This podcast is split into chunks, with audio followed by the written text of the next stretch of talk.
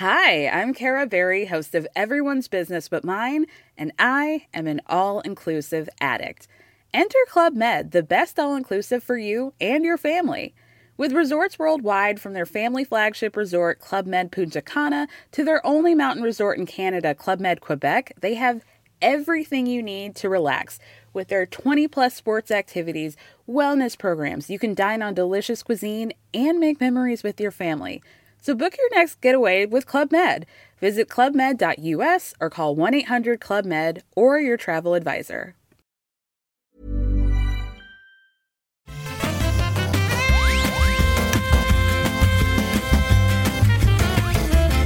Et c'est parti pour l'épisode certainement le plus important de toute l'année dans le rendez-vous jeu, puisque parler des jeux, c'est peut-être intéressant, mais ce qui compte vraiment, c'est de les classer, de déterminer quel est objectivement le meilleur jeu de l'année et euh, lesquels sont absolument injouables, euh, oubliables et qu'on aurait préféré ne pas voir sortir. C'est ce à quoi on va s'employer dans cet épisode. Je suis Patrick Béja, je suis très heureux de vous recevoir pendant ces vacances de Noël. L'année n'est pas encore terminée, si tout va bien, on enregistre euh, genre deux semaines avant la diffusion, même pas.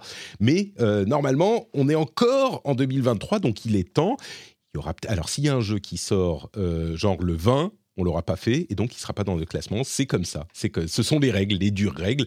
Mais ce qui est merveilleux, c'est que j'ai quatre co-animateurs avec moi pour euh, égayer cet épisode qui serait sans doute morne si j'étais seul. D'une part, on va commencer par euh, les personnes auxquelles on doit le plus de respect et c'est évidemment mm, le plus âgé. Donc mon compère de longue date, Dany, qui est là avec nous. Euh, comment ça va, Dany Tu survis à la paternité? putain, je pensais que c'était moi. Ah, le, plus âgé, le plus âgé, j'ai 34 ans. Hein. Ah, je, n'étais pas au courant, vois-tu. Ça veut dire que euh, ça aurait des implications étranges dans notre, euh, dans notre relation, un petit peu, Dani, quand même, parce que je sais pas si. Euh, mais tu es, tu es tellement jeune parce que le fait d'avoir un, un, bébé te, te, te rajeunit, en fait. Exactement. Exactement. Je, je, rajeunis et de toute façon, je joue avec elle et je m'amuse très très bien. Donc, euh, tu vois, c'est, euh, je suis, je suis peut-être vieux physiquement, mais dans ma tête, en tout cas, je pense que j'ai probablement entre 8 et 16 ans maximum. maximum, maximum. Merci d'être là, Dani. On a également Jika, qui lui aussi est jeune dans sa tête. Et vieux. Ouais, ouais, bah ouais. Bah, honnêtement, je pensais que j'étais le plus vieux après toi, Patrick, mais euh, apparemment, Dany. Euh, eh bien non. Dany eh me bat. Est-ce qu'on peut, donner nos âges respectifs, s'il vous plaît pour, euh, Ouais, on, peut faire une table ronde. Hein. Donc, commençons par le plus vieux. Bah, c'est toi, du coup. Non, non c'est Patrick. non, c'est Patrick. Patrick, il a 65 ans. 65 ans, Patrick. À peu, à peu près. presque, presque. Euh, enfants, il, il, il, est vieux et chiant, il est pas chaumont du Figaro comme c'était. Euh, mais c'est ça, c'est ça. Moi, c'est ce que je fais. Je, je m'intéresse au podcast, euh, mais en réalité, c'est parce que je, souhaite trouver un marché juteux à, exploiter, voyez-vous.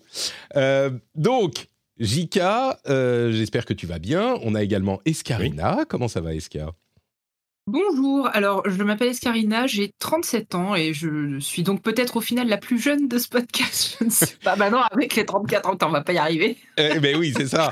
On a aussi Cassim qui là pour le coup représente euh, la jeunesse de euh, la communauté. Oui, la jeunesse qui commence à prendre des coups de vieux parce que bon, quand tu commences à faire les, anniversaires d'il y a 20 ans et qu'en fait c'est dans les années 2000, euh, ça, commence à faire mal quoi. Ah oui, ah oui c'est vrai. Bon, écoute, mais j'ai 33 ans. C'est fou, quand on s'est rencontrés, tu étais bien plus jeune. Et moi aussi. Oui, euh, j'étais au lycée. oh là là Non, mais dis pas... Bon, bref. Écoutez, on va parler des jeux de cette année qui a été euh, prolifique. Mais en introduction, alors on va parler de plusieurs choses. D'abord, les plateformes qui nous ont fait rêver cette année. Euh, c'est une première pour euh, cet épisode qu'on fait chaque année. Euh, on va aussi parler évidemment des jeux de l'année, des jeux qu'on a aimés, des jeux qu'on a détestés, des jeux pour lesquels la communauté a voté également. J'ai fait en catastrophe un petit sondage qui a quand même eu des, résultats parce que j'avais pas eu le temps de le faire, mais finalement je l'ai pris. Et avant tout ça, euh, j'aimerais que vous me donniez vos impressions sur cette année en général, puisque depuis le début de l'année, certaines personnes, dont moi, beaucoup et souvent, euh, disaient Mais c'est incroyable, c'est peut-être la meilleure année du jeu vidéo, rendez-vous compte, tous les jeux qui sortent, tous les jeux qui arrivent, c'est fou. Au final, on arrive à la conclusion de cette année. Est-ce que pour vous, on peut dire que c'est peut-être pas, on va pas dire la meilleure année parce que c'est difficile à juger, mais dans le top 3 des meilleures années de jeux vidéo. Je vous spoil, je me dis que peut-être en fait été un peu enthousiaste parce qu'il y a eu beaucoup de suites qui étaient moins et des jeux décevants. Euh, et du coup, je sais pas si je la classe. C'est une très bonne année, mais je sais pas si je dirais genre elle est au Panthéon. Euh, votre impression, l'honneur aux plus jeunes, euh, Cassim, cette meilleure année du jeu vidéo de l'histoire ou pas? Finalement Ça va être difficile de faire mieux que 98, mais, euh, mais c'est une très. Je pense qu'en termes de sortie de jeu, c'est une très bonne année. Le souci, ce faut, là où il faut temporer, euh, tu as commencé un peu à le faire, c'est le fait que. En fait, on a une très bonne année parce que c'est les sorties des jeux qui étaient prévus pour le Covid et qui ont mis du temps à sortir. Euh, et du coup, on a eu beaucoup de très bons gros jeux, d'excellents AAA, des super suites, des super remakes et compagnie. mais c'est un peu difficile de totalement dire c'est la meilleure année du jeu vidéo quand c'est aussi probablement la pire année du jeu vidéo euh, depuis longtemps euh, au niveau de la crise que connaissent les développeurs et les éditeurs, euh, en particulier sur cette fin d'année. Donc c'est un peu difficile de. Enfin, pour moi, c'est intéressant comme contraste d'avoir à la fois le côté que c'est sans doute effectivement l'une des meilleures années ever pour le jeu vidéo en termes de sortie, et en même temps probablement l'une des pires, années ever pour les développeurs de jeux vidéo et les créateurs de jeux vidéo. Il faudrait faire un classement du nombre de licenciements euh, par année pour savoir objectivement si c'est effectivement euh, la pire ou pas, mais c'est sûr qu'il y en a eu une, une énorme euh, quantité à partir de ouais, le milieu de l'année, ça ne s'arrêtait pas. Quoi. Et puis, rien, qu'avec Embrasseur, je pense on est, on est déjà tout en haut. C'est sans doute. Et, peut-être un bémol aussi sur les jeux indés, euh, mais ça je, laisserai mes camarades plus en parler. Mais, euh, mais ouais, un bémol aussi peut-être sur les. Bah, en tout cas, peut-être les jeux indés ont moins eu la chance de briller du fait qu'il y avait tellement de gros jeux chaque mois. Hmm. Euh, voilà. Bon, on a. à te contredire. On, a un social justice warrior qui veut parler du bien-être des gens là, alors que nous on est là pour parler de produits commerciaux. Est-ce que ok, Jeff Kelly. on renverse le patriarcat aujourd'hui. Oui, oui, ça y est, c'est parti. On marche ensemble euh, vers un avenir radieux. Euh, mais, mais pour ce qui est des sorties de jeux, j'ai l'impression que c'est pas. Il y a peu de jeux dont on se souviendra dans 20 ans comme on se souvient de le Patrick Arca. Le Patrick. Alors. Je peux vous dire que le Patrick Arca, tout le monde serait content. Hein. C'est moi qui décide. Ah bah c'est un petit peu comme le Patrick. C'est une utopie, quoi. C'est ça, hmm. tout le monde serait heureux. Euh, ouais, vos, impressions du coup euh, sur cette année, euh, sur les sorties, peut-être sur l'ambiance dans l'industrie et les, les indés? Moi, je trouve que les indés, ils ne sont pas trop mal sortis. C'est sûr que les, les gros AAA ont tiré la couverture, mais on en a eu quand même. Mais je sais pas, Jika. Bah écoute, c'est ça en fait le truc, c'est que je crois que j'ai rarement autant joué cette année en termes de temps passé sur des jeux en fait. Que ce soit des très gros jeux, bah, euh, peut-être qu'on va en parler de Baldur's Gate 3, j'imagine qu'on va le citer vite fait, vite fait, mm, très vite fait à un moment donné. Euh, et autant sur énormément aussi de jeux indés. Et, euh, et c'est vrai que le, le, le, constat sur la scène indépendante, il est quand même assez on va dire, mitigé parce qu'il y a eu beaucoup de jeux indés qui étaient super, mais euh, tu as l'impression qu'il n'y a aucun jeu indé, enfin, il y en a eu forcément, mais il y a eu quand même beaucoup de jeux indés qui ont énormément euh, galéré à se faire une place.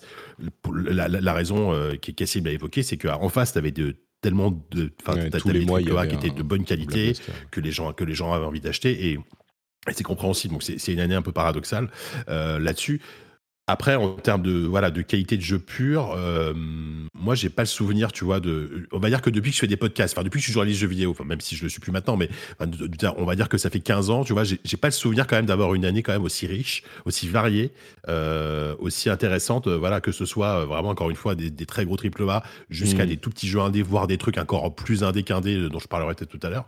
je suis pas sûr d'avoir eu l'équivalent, de, en tout cas de, de mémoire quoi. Je, me demande si, en fait, euh, ce qui se passe, c'est que la qualité moyenne des jeux sortis et dont on a parlé est peut-être plus élevée que les autres années, surtout vu la quantité. Il y en a eu énormément de très bons jeux, mais peut-être moins d'étoiles qui brilleront encore dans 20 ans. Euh, il y a pas, je ne suis pas certain qu'il y ait genre un Half-Life. Enfin, bon, euh, encore une fois Baldur's Gate, mais un Half-Life. Oui, c'est une suite, Baldur's Gate. Oui, bien sûr, mais bon, on, va en reparler. Dany, est-ce un, truc à ajouter sur ce sentiment sur l'année? Peut-être Escarina, vas-y. Bah, tout a été dit, effectivement. On peut, on peut noter le- l'espèce de grand écart qu'on a eu en, en permanence entre les AAA et les, les jeux indés. Euh, des, des belles surprises, des vieux titres euh, ressortis qu'on attendait depuis, depuis très très longtemps, des, des Diablo 4 qui sont quand même toujours des titres qui, qui marquent par leur présence. Parce qu'on c'est quoi, c'est un tous les 10 ans à peu près. Donc, euh, on- tout, tout, tout, a été, tout a été dit je pense que ça se reflètera dans nos, Dans, nos choix de tops. Dany, un, un- un mot de la fin de l'intro? Ouais. Justin, mais je pense que tu seras d'accord avec moi. euh, bonne année, hein, aucun doute là-dessus. Mais ça, ça sera jamais au même niveau que l'année où est sortie la Super Nintendo, évidemment. Écoute, euh, tu, tu plaisantes et à moitié, puisque effectivement, la Super Nintendo, c'était Super Mario World. Et Zelda est sorti la même année, non? Je dis pas de bêtises, Zelda 3. non, un peu plus tard. plus tard. euh, mais bon, il y avait quand même pas mal de, de petits bijoux et Ouais, Super Super Mario Mario World, qui reste quand même pour moi, euh, même maintenant, après toutes ces années, un des meilleurs Mario. Bon, commençons du coup nos tops. On va commencer avec la plateforme qui fait une sorte de, de foreshadowing peut-être, mais également peut-être trompeur.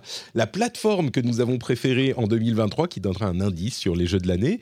Jika, quelle est ta plateforme préférée? Je l'ai intitulée genre celle qui nous a procuré le plus de plaisir cette année. Quelle est ta plateforme préférée, Jika Alors, bah, le truc, c'est que j'ai- j'ai- j'ai j'ai pas envie de citer le PC parce que je dis le PC à chaque année parce que ça reste la, la- la plateforme sur laquelle je, je joue. Euh, non, en fait, moi, peux, hein. moi, ce qui m'a fait plaisir, oui, bah justement, je vais, je vais un peu twister parce que ce qui m'a fait plaisir, c'était, c'était quand même la, la, La le rise des, euh, des consoles portables. Alors, attends, attends, attends, attends, je sais, je, je vais venir Est-ce déjà. que tu veux que je m'en occupe, Jika Je peux le faire. hein, si tu Non, veux, non, non, non, non, Alors attendez, il faut, il faut prévenir, il faut prévenir. Jika travaille. Voilà, justement. Vas-y. Je travaille. Non, mais alors pour pour le coup, je, je, je- enfin, en gros, la plateforme que je- que j'apprécie et que je trouve intéressante, c'est effectivement toute la montée en puissance des consoles portables PC. Effectivement, euh, le Steam Deck, la ROG Ally, la Lenovo Legion, comme ça, j'ai cité trois, j'ai cité trois marques, tout va bien. Mhm. Euh, et, effectivement, a- petit disclaimer, je rappelle que je travaille pour Asus et que j'ai participé notamment au lancement de la ROG Ally. Et euh, il y a un truc qui te sauve en fait de cette, de cette mauvaise, mauvaise foi patentée, c'est que tu vantais les mérites de euh, la Steam Deck déjà avant que tu n'ailles travailler pour Asus, mais bien avant, genre, je sais Bah, pas, un an avant, bah, t'en étais déjà amoureux. bah, euh, C'est pour ça que je me permets de le faire parce que Ouais. euh, j'ai été, euh, j'ai testé le Steam Deck. euh, bah, je- on, on- on a eu la chance à l'époque où je bossais pour jeuxvideo.com d'être un des premiers à tester le Steam Deck. J'avais adoré le produit, j'ai trouvé la proposition géniale. Mm. Et, et, et ce qui est pas mal, c'est que 2024, 2023, pardon, c'était une année plutôt chouette parce que là, on a une même si ça reste évidemment un tout petit niveau par rapport à une Switch, etc., mais on a quand même une sorte de démocratisation de ce type de produit qui est euh, hybride euh, bah, entre le PC et la console. Et, euh, et, ça fait super plaisir de, voir aussi qu'il y a d'autres propositions, d'autres marques qui arrivent. Et je pense que plus il y aura de propositions différentes, plus ce genre de produit va être mis en avant et les gens vont peut-être se rendre compte que bah, c'est peut-être intéressant de jouer sur un produit comme ça. Avec évidemment le, le- bah derrière évidemment ça coûte plus cher qu'une Switch etc c'est différent. Ah bah mais, oui, mais t'as en vrai euh, je dis ça parce que je pense que j'ai passé autant de temps cette année à jouer sur une console portable PC euh, que sur mon PC classique en fait. Parce qu'aujourd'hui c'est devenu euh, dans mes habitudes de joueur par rapport à euh, par rapport à l'âge que j'ai par rapport à- au fait que j'ai des enfants et que t'as t'as plus le temps de passer des, des heures devant un PC bah c'est vraiment euh, c'est la console portable des darons et des darons, je pense, ce, ce- ce type de produit, tu vois, qui, qui veulent toujours continuer à jouer tout, tout- tout en ayant des conditions de jeu qui soient Ouais. encore bonnes, sans avoir à, à- à- à se, à se prostrer pendant trois heures dans un bureau euh, devant un PC, quoi. Donc voilà, donc je suis, je suis assez content de voir cette, euh, cette mise en puissance, cette montée en puissance.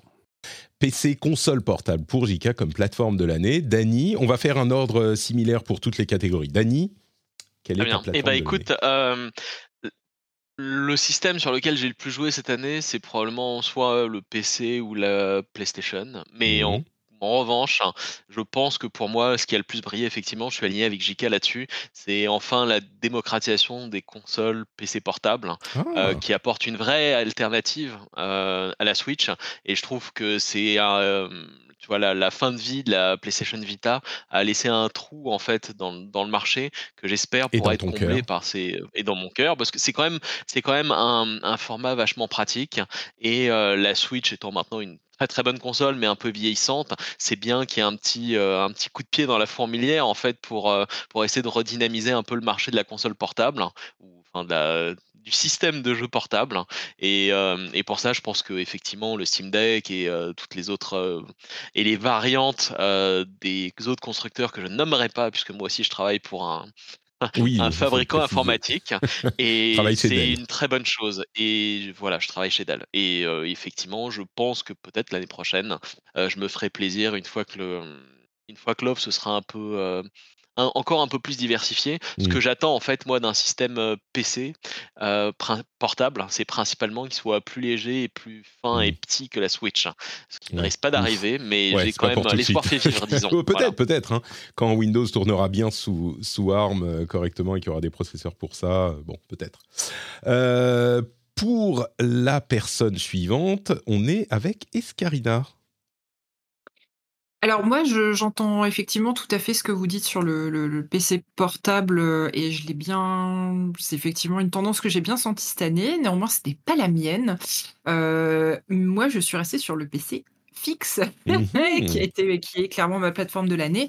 Alors déjà parce que je me suis refait une configuration cette année parce qu'on on recommence Ah, le truc qui enfin fait à plaisir. rentrer dans une mouvance à peu près raisonnable en termes de stock et de prix. Alors, c'est toujours pas Byzance, mais on va dire que comparé à ce qu'on a vécu ces trois dernières années, Mm. ça, ça il commence à y avoir du mieux.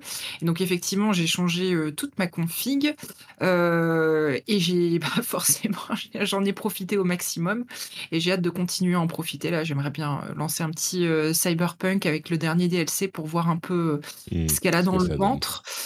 Euh, et alors moi j'ai besoin de m'isoler en fait justement euh, pour jouer, pour avoir l'immersion que je recherche quand je, je joue sur PC. Et euh, du coup je me verrai pas transposer ça sur une console portable parce que je, je ressens bien les, les différences de, Ah, c'est de- pas la même expérience, oui, c'est sûr. Voilà, et du coup, euh, euh, indéniablement, je joue pas non plus au même titre euh, sur ma Switch que sur PC. Je recherche pas les, les mêmes choses.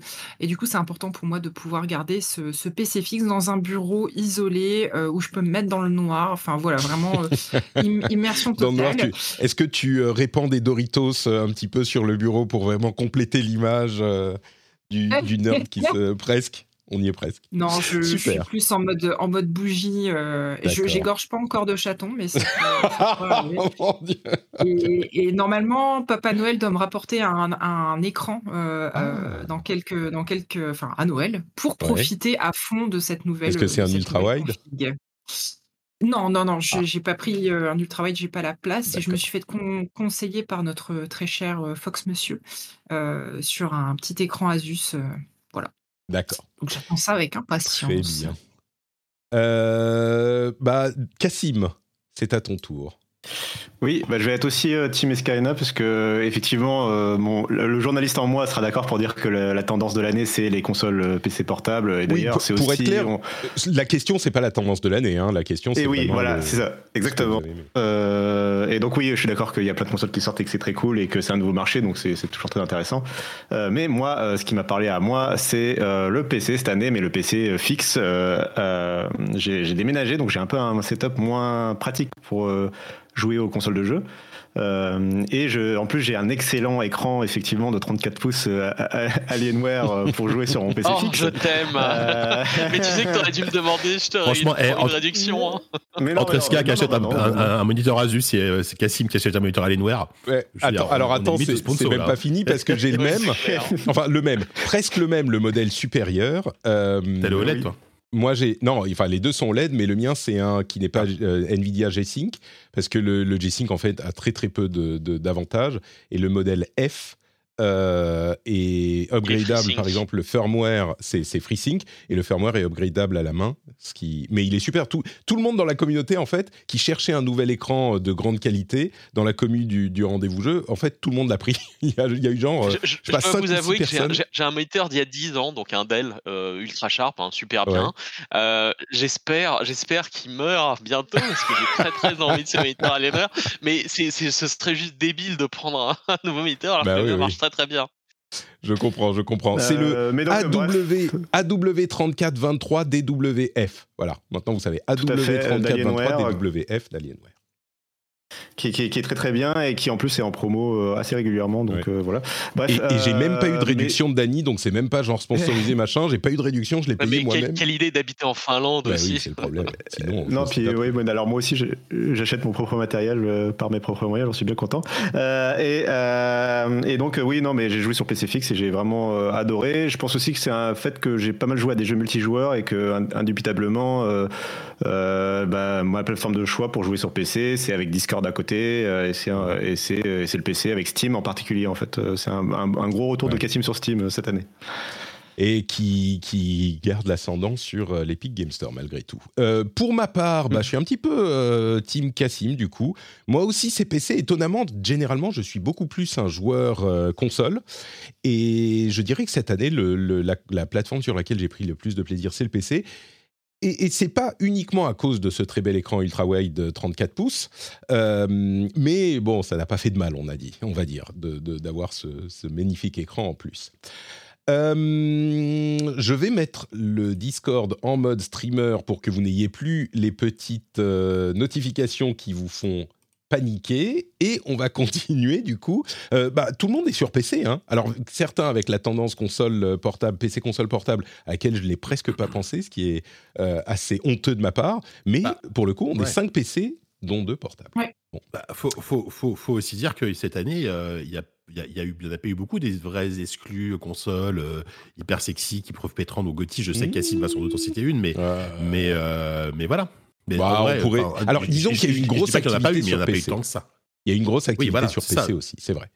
Euh, du coup, donc, Gate, un euh, Diablo, etc. tu vois. Et, et que une des tendances, c'est que de plus en plus de jeux sortent à la fois sur console et sur PC. Euh, Il y, a, il y a de moins en moins de, de- voilà, même pour le, enfin oui, en parlant de Microsoft par exemple, qui sort ses jeux en même temps sur Même Xbox les et exclus sur. PlayStation qui sortent finalement au bout de quelques mois ou quelques années euh, sur PC, finalement, ça, ça lisse un peu euh, beaucoup, euh, Un je tout pense, au peu, niveau de, la, de la concurrence. Et avoir un PC finalement de nos jours, c'est franchement pas si mal pour jouer.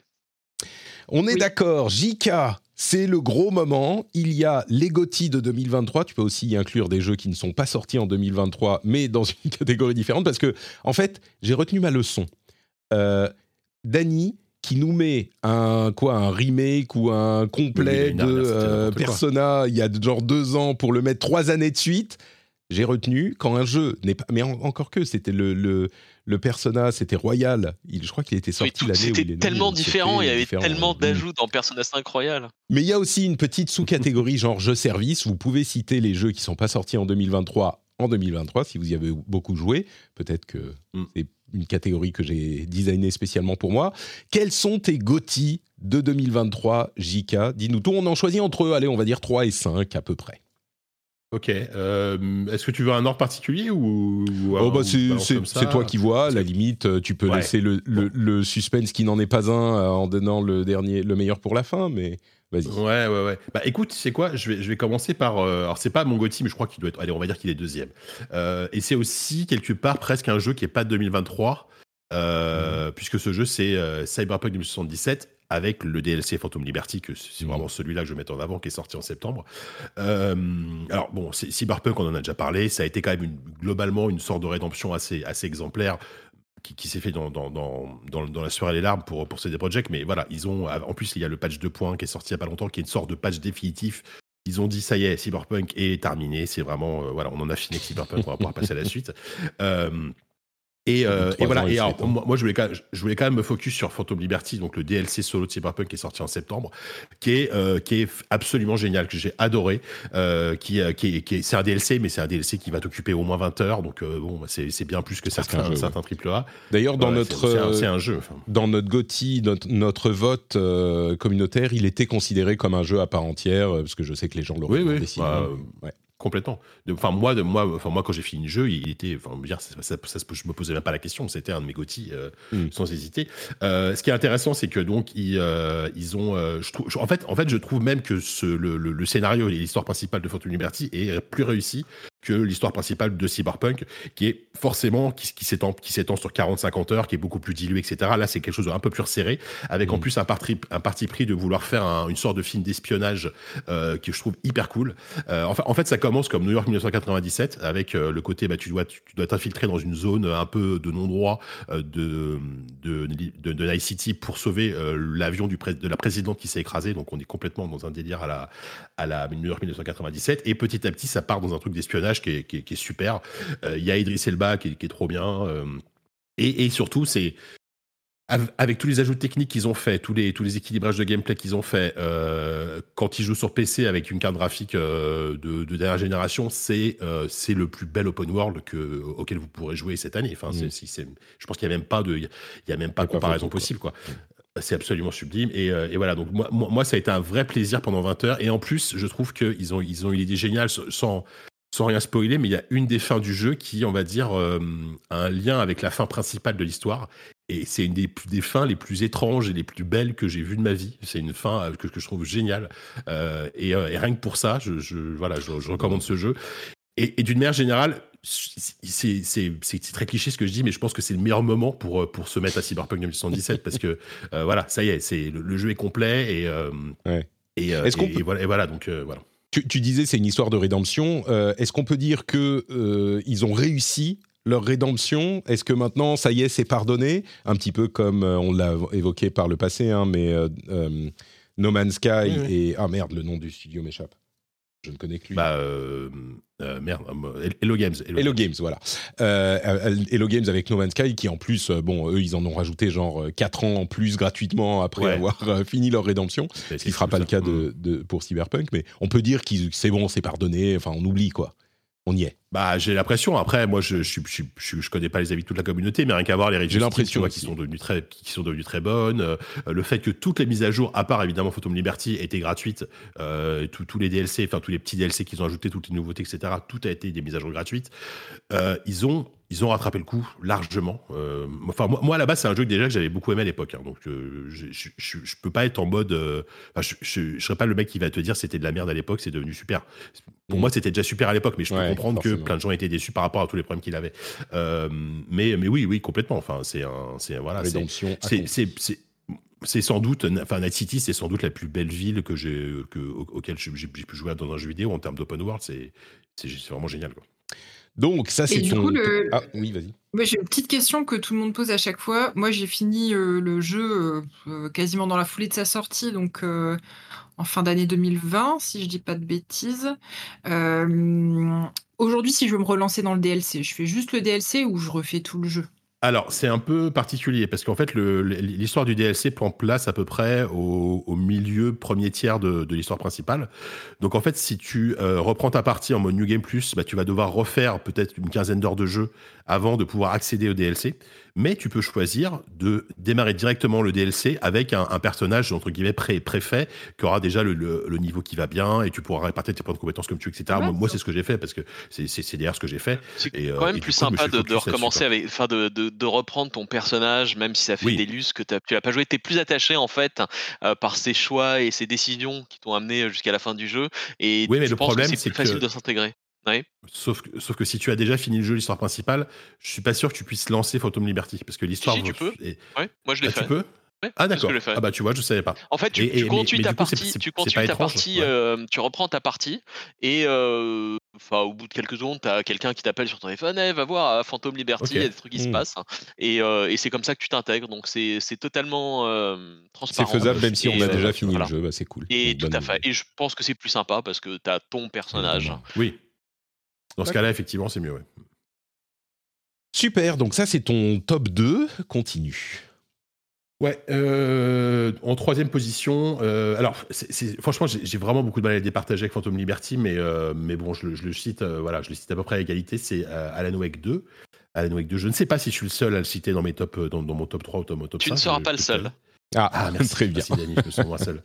Euh, parce que, bah, parce qu'Alan Wake 2, c'est un, c'est une espèce de, de jeu triple A hyper friqué, mais complètement euh, chelou. Euh, euh, c'est un, c'est un, ce qu'on a, enfin, moi, ce que j'appelle un triple A d'auteur, tu vois. Et, et des, des triple A d'auteurs qui peuvent se permettre de faire des trucs aussi barrés, aussi étranges, euh, avec des choix assez radicaux en termes de, de design, de game design, etc., mais qui, à mes yeux, fonctionnent. Je sais que le jeu est assez clivant. Bah, j'en connais pas beaucoup des gens qui peuvent faire ça. T'as peut-être éventuellement de l'autre côté, t'as un mec comme Hideo Kojima, tu vois, qui peut se permettre euh, d'arriver avec une proposition très radicale et, plaire à, à un très grand public. Bah, Alan Wake 2, je trouve réussi ça. Et, et Alan Wake 2, c'est un, un peu la forme finale de, de- tout ce qu'a a, a voulu faire Remedy depuis, euh, depuis quasiment le premier Max Payne, en fait. Et, euh, et voilà, c'est un jeu que j'ai adoré. C'est un jeu qui, est un peu bordélique, c'est un jeu qui est excessif, c'est un jeu qui est un peu, qui peut mettre à la limite parfois la prétention, mais quel plaisir quoi. Enfin, il y, a- vraiment des passages où tu es là, tu, à la fois tu te marres, à la fois tu as peur, à la fois tu te dis mais qu'est-ce qui- qu'est-ce qu'est-ce qu'est-ce qui est en train de se passer? Enfin, c'est voilà, c'est un, c'est un jeu que j'adore, c'est un jeu qui est absolument magnifique aussi pour le coup comme Phantom Liberty. hein. C'est vrai que je pense que lui et Phantom Liberty, il peut avoir la palme des plus beaux jeux de l'année en termes d'éclairage, en termes de, de, de lumière, de direction artistique. euh, C'est c'est absolument sublime. Euh, c'est un jeu que j'attendais pas à, un niveau si bon parce que moi j'aime bien le premier Alan Wake, mais je suis pas un énorme fan du premier. Euh, là, je trouve qu'ils ont, ils ont, ils ont poussé tous les potards à fond, ils se sont complètement lâchés et, euh, voilà. Donc voilà, c'est un jeu que j'ai adoré et, et je m'attendais pas à l'aimer autant en vrai. Ouais, j'ai l'impression que c'est un sentiment un petit peu général sur le net. Beaucoup de gens l'ont beaucoup plus aimé encore qu'ils ne pensaient. Dany, du coup, tu, insinuais qu'il était sur ta liste aussi. Si vous avez des jeux qui sont sur vos listes, qu'on évoque à un moment, euh, vous pouvez en parler évidemment à ce moment aussi. C'est problématique parce que euh, JK et moi, on est en phase. Donc, Phantom Liberty et, euh, et, Alan Wake. Et effectivement, il a, il a tout dit. Je pense que Alan Wake, j'ai bien aimé le premier et son. il y avait une sorte de DLC sur Xbox, enfin, je ne sais plus comment ça s'appelait, qui était assez sympa aussi. Et les deux étaient franchement bien. Et, celui-là dépasse toutes mes attentes hein, au niveau de l'ambiance. Je trouve que c'est un peu des fois confus ou il y a des. Enfin, au niveau de l'écriture, ça va. C'est pas aussi bien que ce que j'aurais espéré. surtout quand tu compares par exemple à Phantom Liberty où les dialogues sont punchy, sont mmh, intéressants, mmh. t'écoutes ça avec plaisir. Dans Alan Wake, des fois, c'est un peu bon, voilà, mais en contrepartie de l'ambiance et incroyable, c'est le survival horror euh, fantastique euh, qui a, euh, depuis, le, je sais même pas combien de temps, j'ai jamais, j'ai pas, j'ai pas ressenti cette sensation de, de peur, de crainte, de malaise, de, de oh merde, j'ai plus que de balles, comment est-ce que je vais faire? Et et franchement, franchement, c'est bien. c'est. Il y a un truc qui était un peu déconcertant par contre, c'était de voir les acteurs en fait dans le dans le jeu. Enfin, en fait, la partie FMV vidéo ne fonctionne pas aussi bien qu'on aurait pu les Non, c'est pas si. Bah, c'est très très déconcertant en fait. Quand tu vois ça au début, mmh. qu'est-ce qui se passe mmh. Et euh, voilà, donc c'était assez marrant. Mais effectivement, euh, je sais pas si ça apporte grand chose. Euh, je serais curieux d'entendre vos avis là-dessus. Et le dernier truc, c'était pour moi, c'était assez rigolo de voir Max Payne, l'original, jouer en fait dans Alan Wake 2. oui, parce que c'est ça, Blake, ouais. Bah, le, juste sur la partie FMV, effectivement, moi, moi c'est un truc que j'ai adoré. Je trouve que c'est le meilleur, c'est la meilleure utilisation des FMV dans un jeu vidéo. Euh, mais c'est un choix qui est très, c'est pour ça que je parle de choix radicaux et de trucs qui peuvent pas plaire. Euh, je trouve que ça apporte beaucoup de choses et, la, façon dont ça s'intègre de manière très naturelle, euh, c'est formidable. Mais, mais tu vois, enfin, j'en ai déjà un peu parlé, je crois la dernière fois, mais euh, dans, dans, mon entourage, notamment chez ZQSD, j'en connais deux là, Kevin et, et, Christophe, qui ont détesté le jeu, qui mmh. détestent le jeu. Mais et, et, et je peux pas leur en vouloir non plus parce que parce que je peux comprendre qu'on n'adhère pas du tout au truc, à la proposition. Euh, parce que ça, oui, c'est un peu bancal parfois niveau gameplay, parce que euh, voilà, mais c'est enfin voilà bah, c'est le propre des propositions qui, font des choix quoi euh, par essence voilà c'est ça.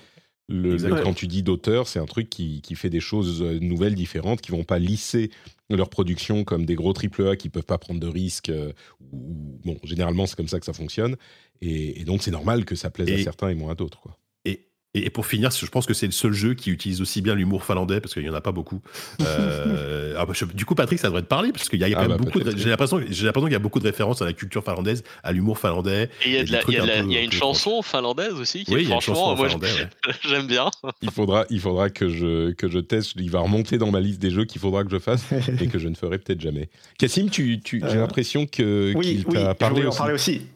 Oui, euh, alors je suis fan de, Survival Horror euh, depuis euh, beaucoup trop jeune pour dire que j'ai joué à des Survival Horror. et, et, ça me fait. Tu parlais, enfin Danny en parlait. oui, pour moi, Alan Wake 2, on revient à des sensations euh, qui sont pour moi de l'ère de l'âge d'or du survival horror, donc autour de la PlayStation 2, euh, PlayStation 1, PlayStation 2, euh, avec les Silent Hill, les Resident Evil, etc. Et, et, moi, enfin, c'est un jeu qui que, auquel j'ai que j'ai découvert il y a très récemment. J'ai joué un peu après sa sortie à Alan Wake 2 et je, je suis encore dedans d'ailleurs. J'ai pas tout à fait fini, mais mais il m'a déjà totalement bluffé pour effectivement son ambiance, son écriture, son jeu d'acteur, sa proposition. Et, et, ça tape complètement dans tous mes goûts euh, parce que justement pour moi il n'y a rien de mieux pour un survival horror que euh, la personne avec son petit pistolet euh, dans un mmh. couloir très sombre, euh, caméra derrière l'épaule, voilà, et tu sais pas exactement ce à quoi tu as affaire. Et il y a vraiment, ils ont réussi à capter, je trouve, ce sentiment de l'étrange et du paranormal de Silent Hill, c'est-à-dire que tu ne sais pas toujours ce qui est la réalité, ce qui n'est pas la réalité, ce que tu es en train de regarder ou pas. Est-ce que ce qui est en face de toi est un ennemi ou pas, ou quelque chose de, négatif ou pas Tout ça, c'est des choses que le jeu, je trouve, aborde plutôt bien. Euh, et puis ouais, non, vraiment ça. Et, moi, c'est une série. euh, Enfin, l'univers Remedy, euh, puisque c'est un univers partagé. euh, l'univers Remedy, c'est un univers que j'ai découvert il y a finalement que quelques années, euh, et, je trouve que euh, j'ai bien aimé Alan Wake, j'ai bien aimé Control. Mais je trouve que Alan Wake 2 euh, réussit en plus à faire euh, un peu euh, l'union un peu de tout ça et de et surtout on sent quand on joue à Alan Wake 2 qu'on a euh, la- la- l'aboutissement euh, de, de, de ce que voulait faire Remedy en fait depuis le premier en fait Euh, Mm. j'ai l'impression que vraiment qu'on a une sorte de que On a toutes les étapes. on, a ça en- Quantum- on a du Quantum Break avec les FMV, on a cin- l'aspect cinématique qui est présent depuis Max Payne. Enfin, il y a effectivement un petit peu de tout. Quoi. Ouais, c'est ça, et vraiment l'idée que, en fait, à l'époque, ils- n'avaient pas les moyens techniques de faire ce qu'ils voulaient faire, et que là, sur Alan Wake 2, c'est, ou le budget, ou je sais pas, enfin, en tout cas, que sur Alan Wake 2, c'est tout l'aboutissement du souhait euh, de l'équipe créative et de Sam Lake en particulier.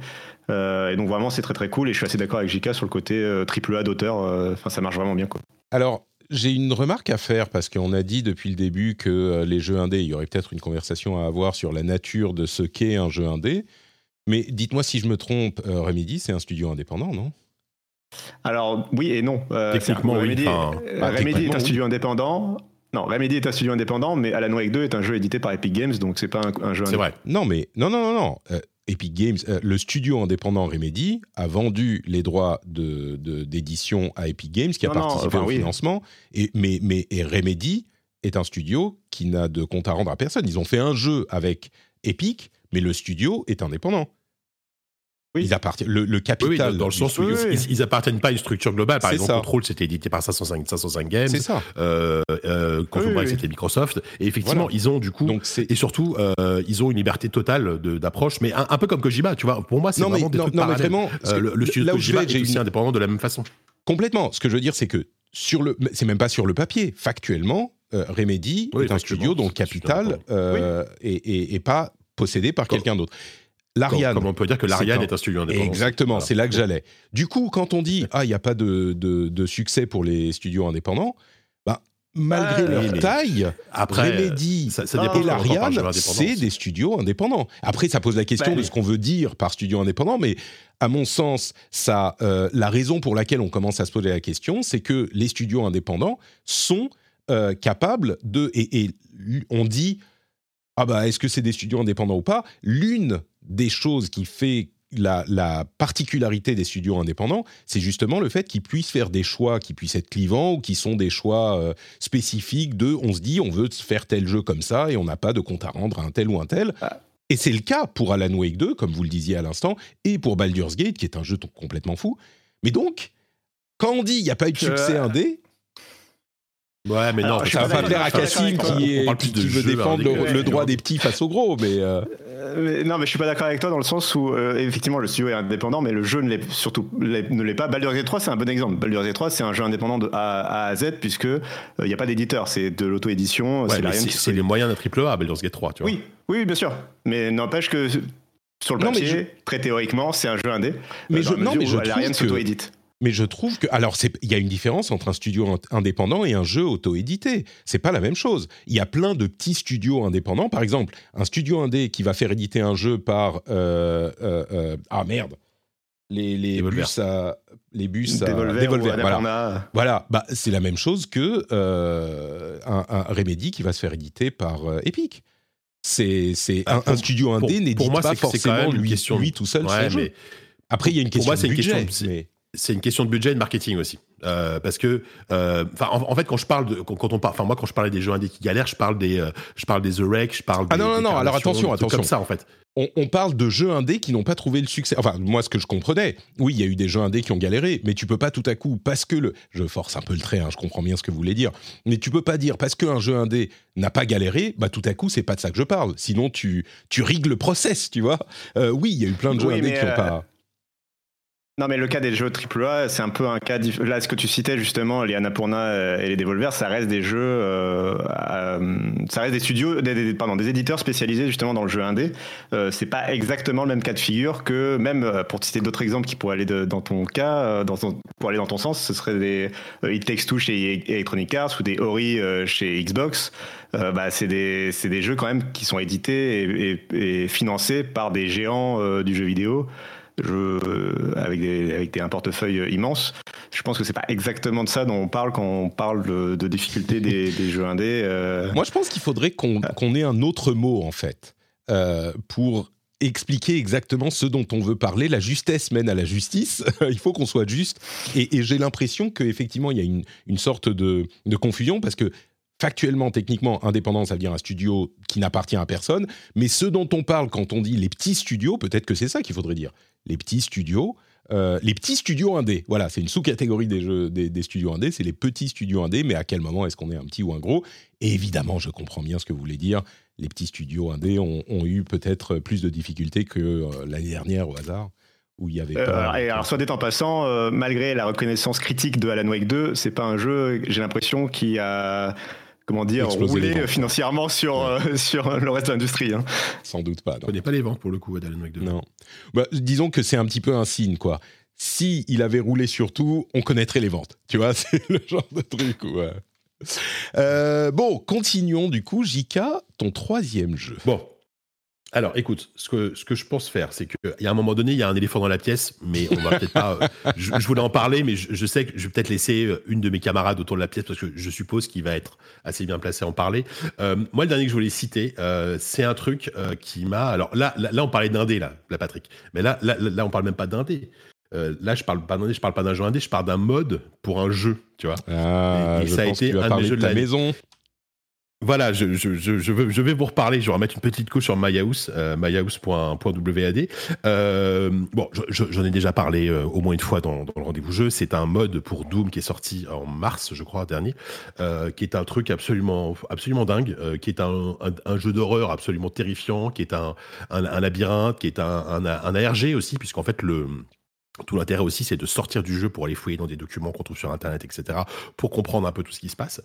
Euh, en fait, MyHouse, et, et, par contre, c'est un truc qui peut être très abscon à comprendre. Enfin, je pense que MyHouse, typiquement, c'est impossible de le faire à 100% euh, tout seul. C'est tellement euh, complexe et des fois un peu, un peu étrange, etc.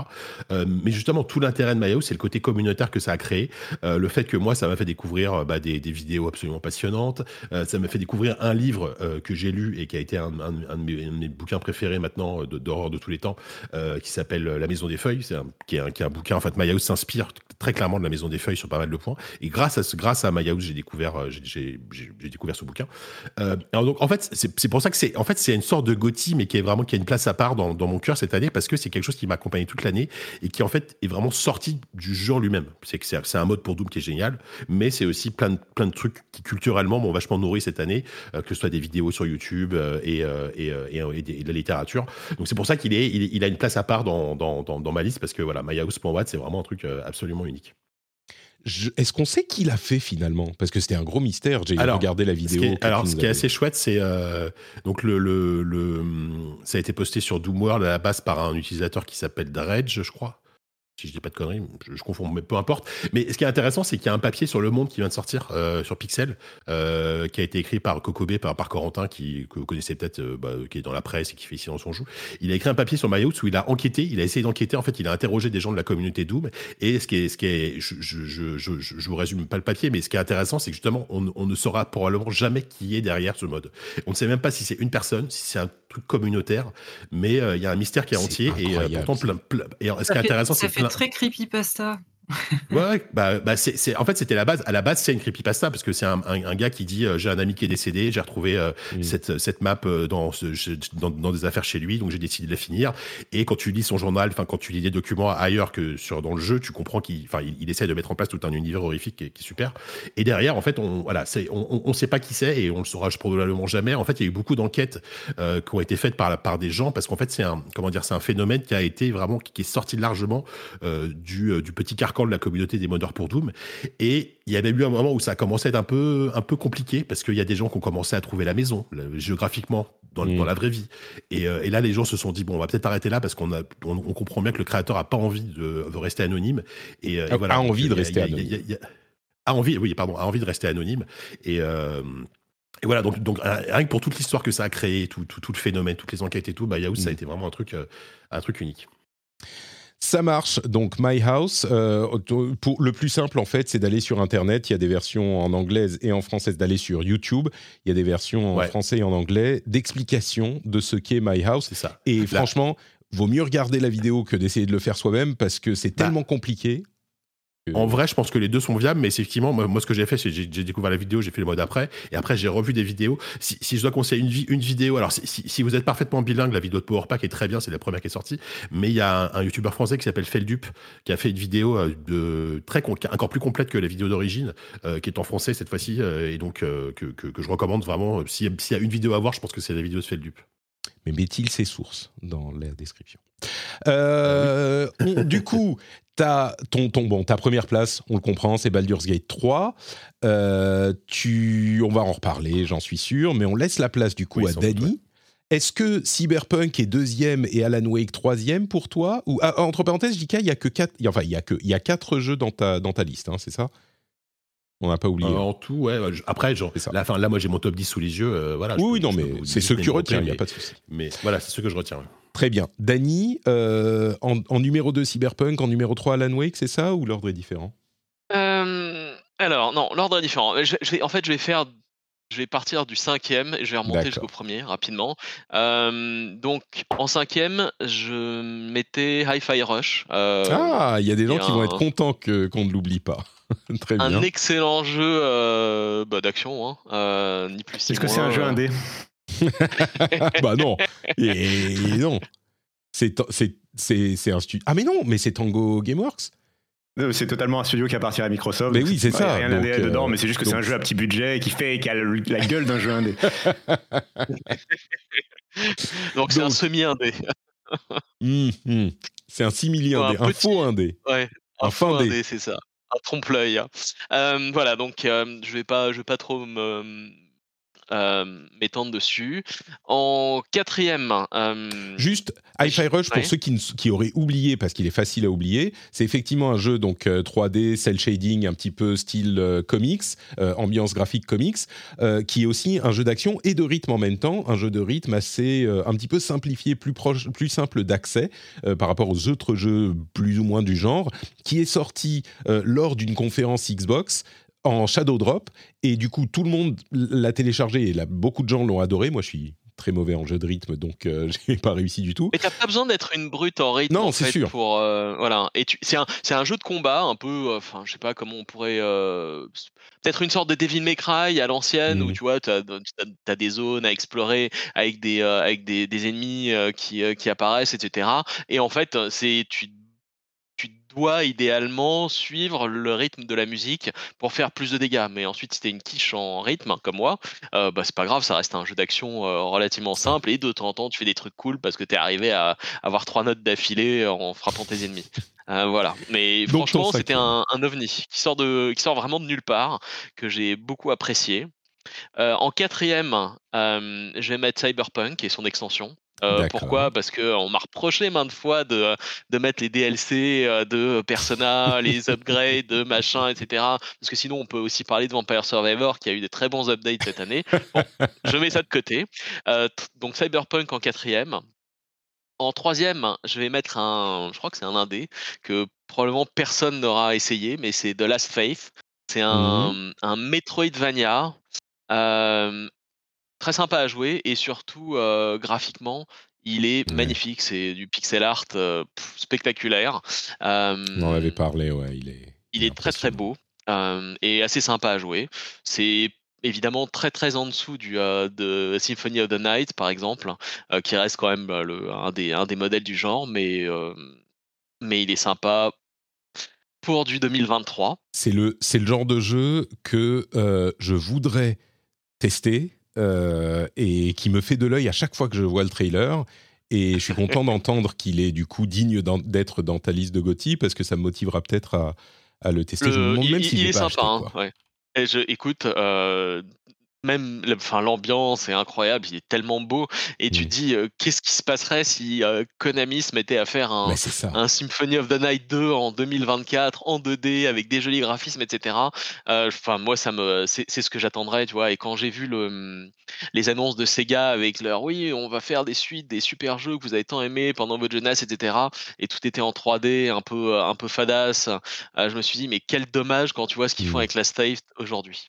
Bref. Et du coup, Euh. juste une, une dernière question sur Last Faith. Euh, tu évoques Symphony of the Night, qui est quand même un peu euh, abscon, enfin abrupt, abscon. euh, tu vois, à jouer, c'est un petit peu. bah, les codes de l'époque sont plus difficiles. Quand tu meurs, tu reviens loin. C'est pas. C'est, c'est, Ah, les contrôles sont un peu. Mais, mais- Est-ce que c'est plus polish? Est-ce que à ce niveau, c'est un petit peu mis à jour au standard de, du, du- de gaming et des gamers de- d'aujourd'hui ou pas? Partiellement.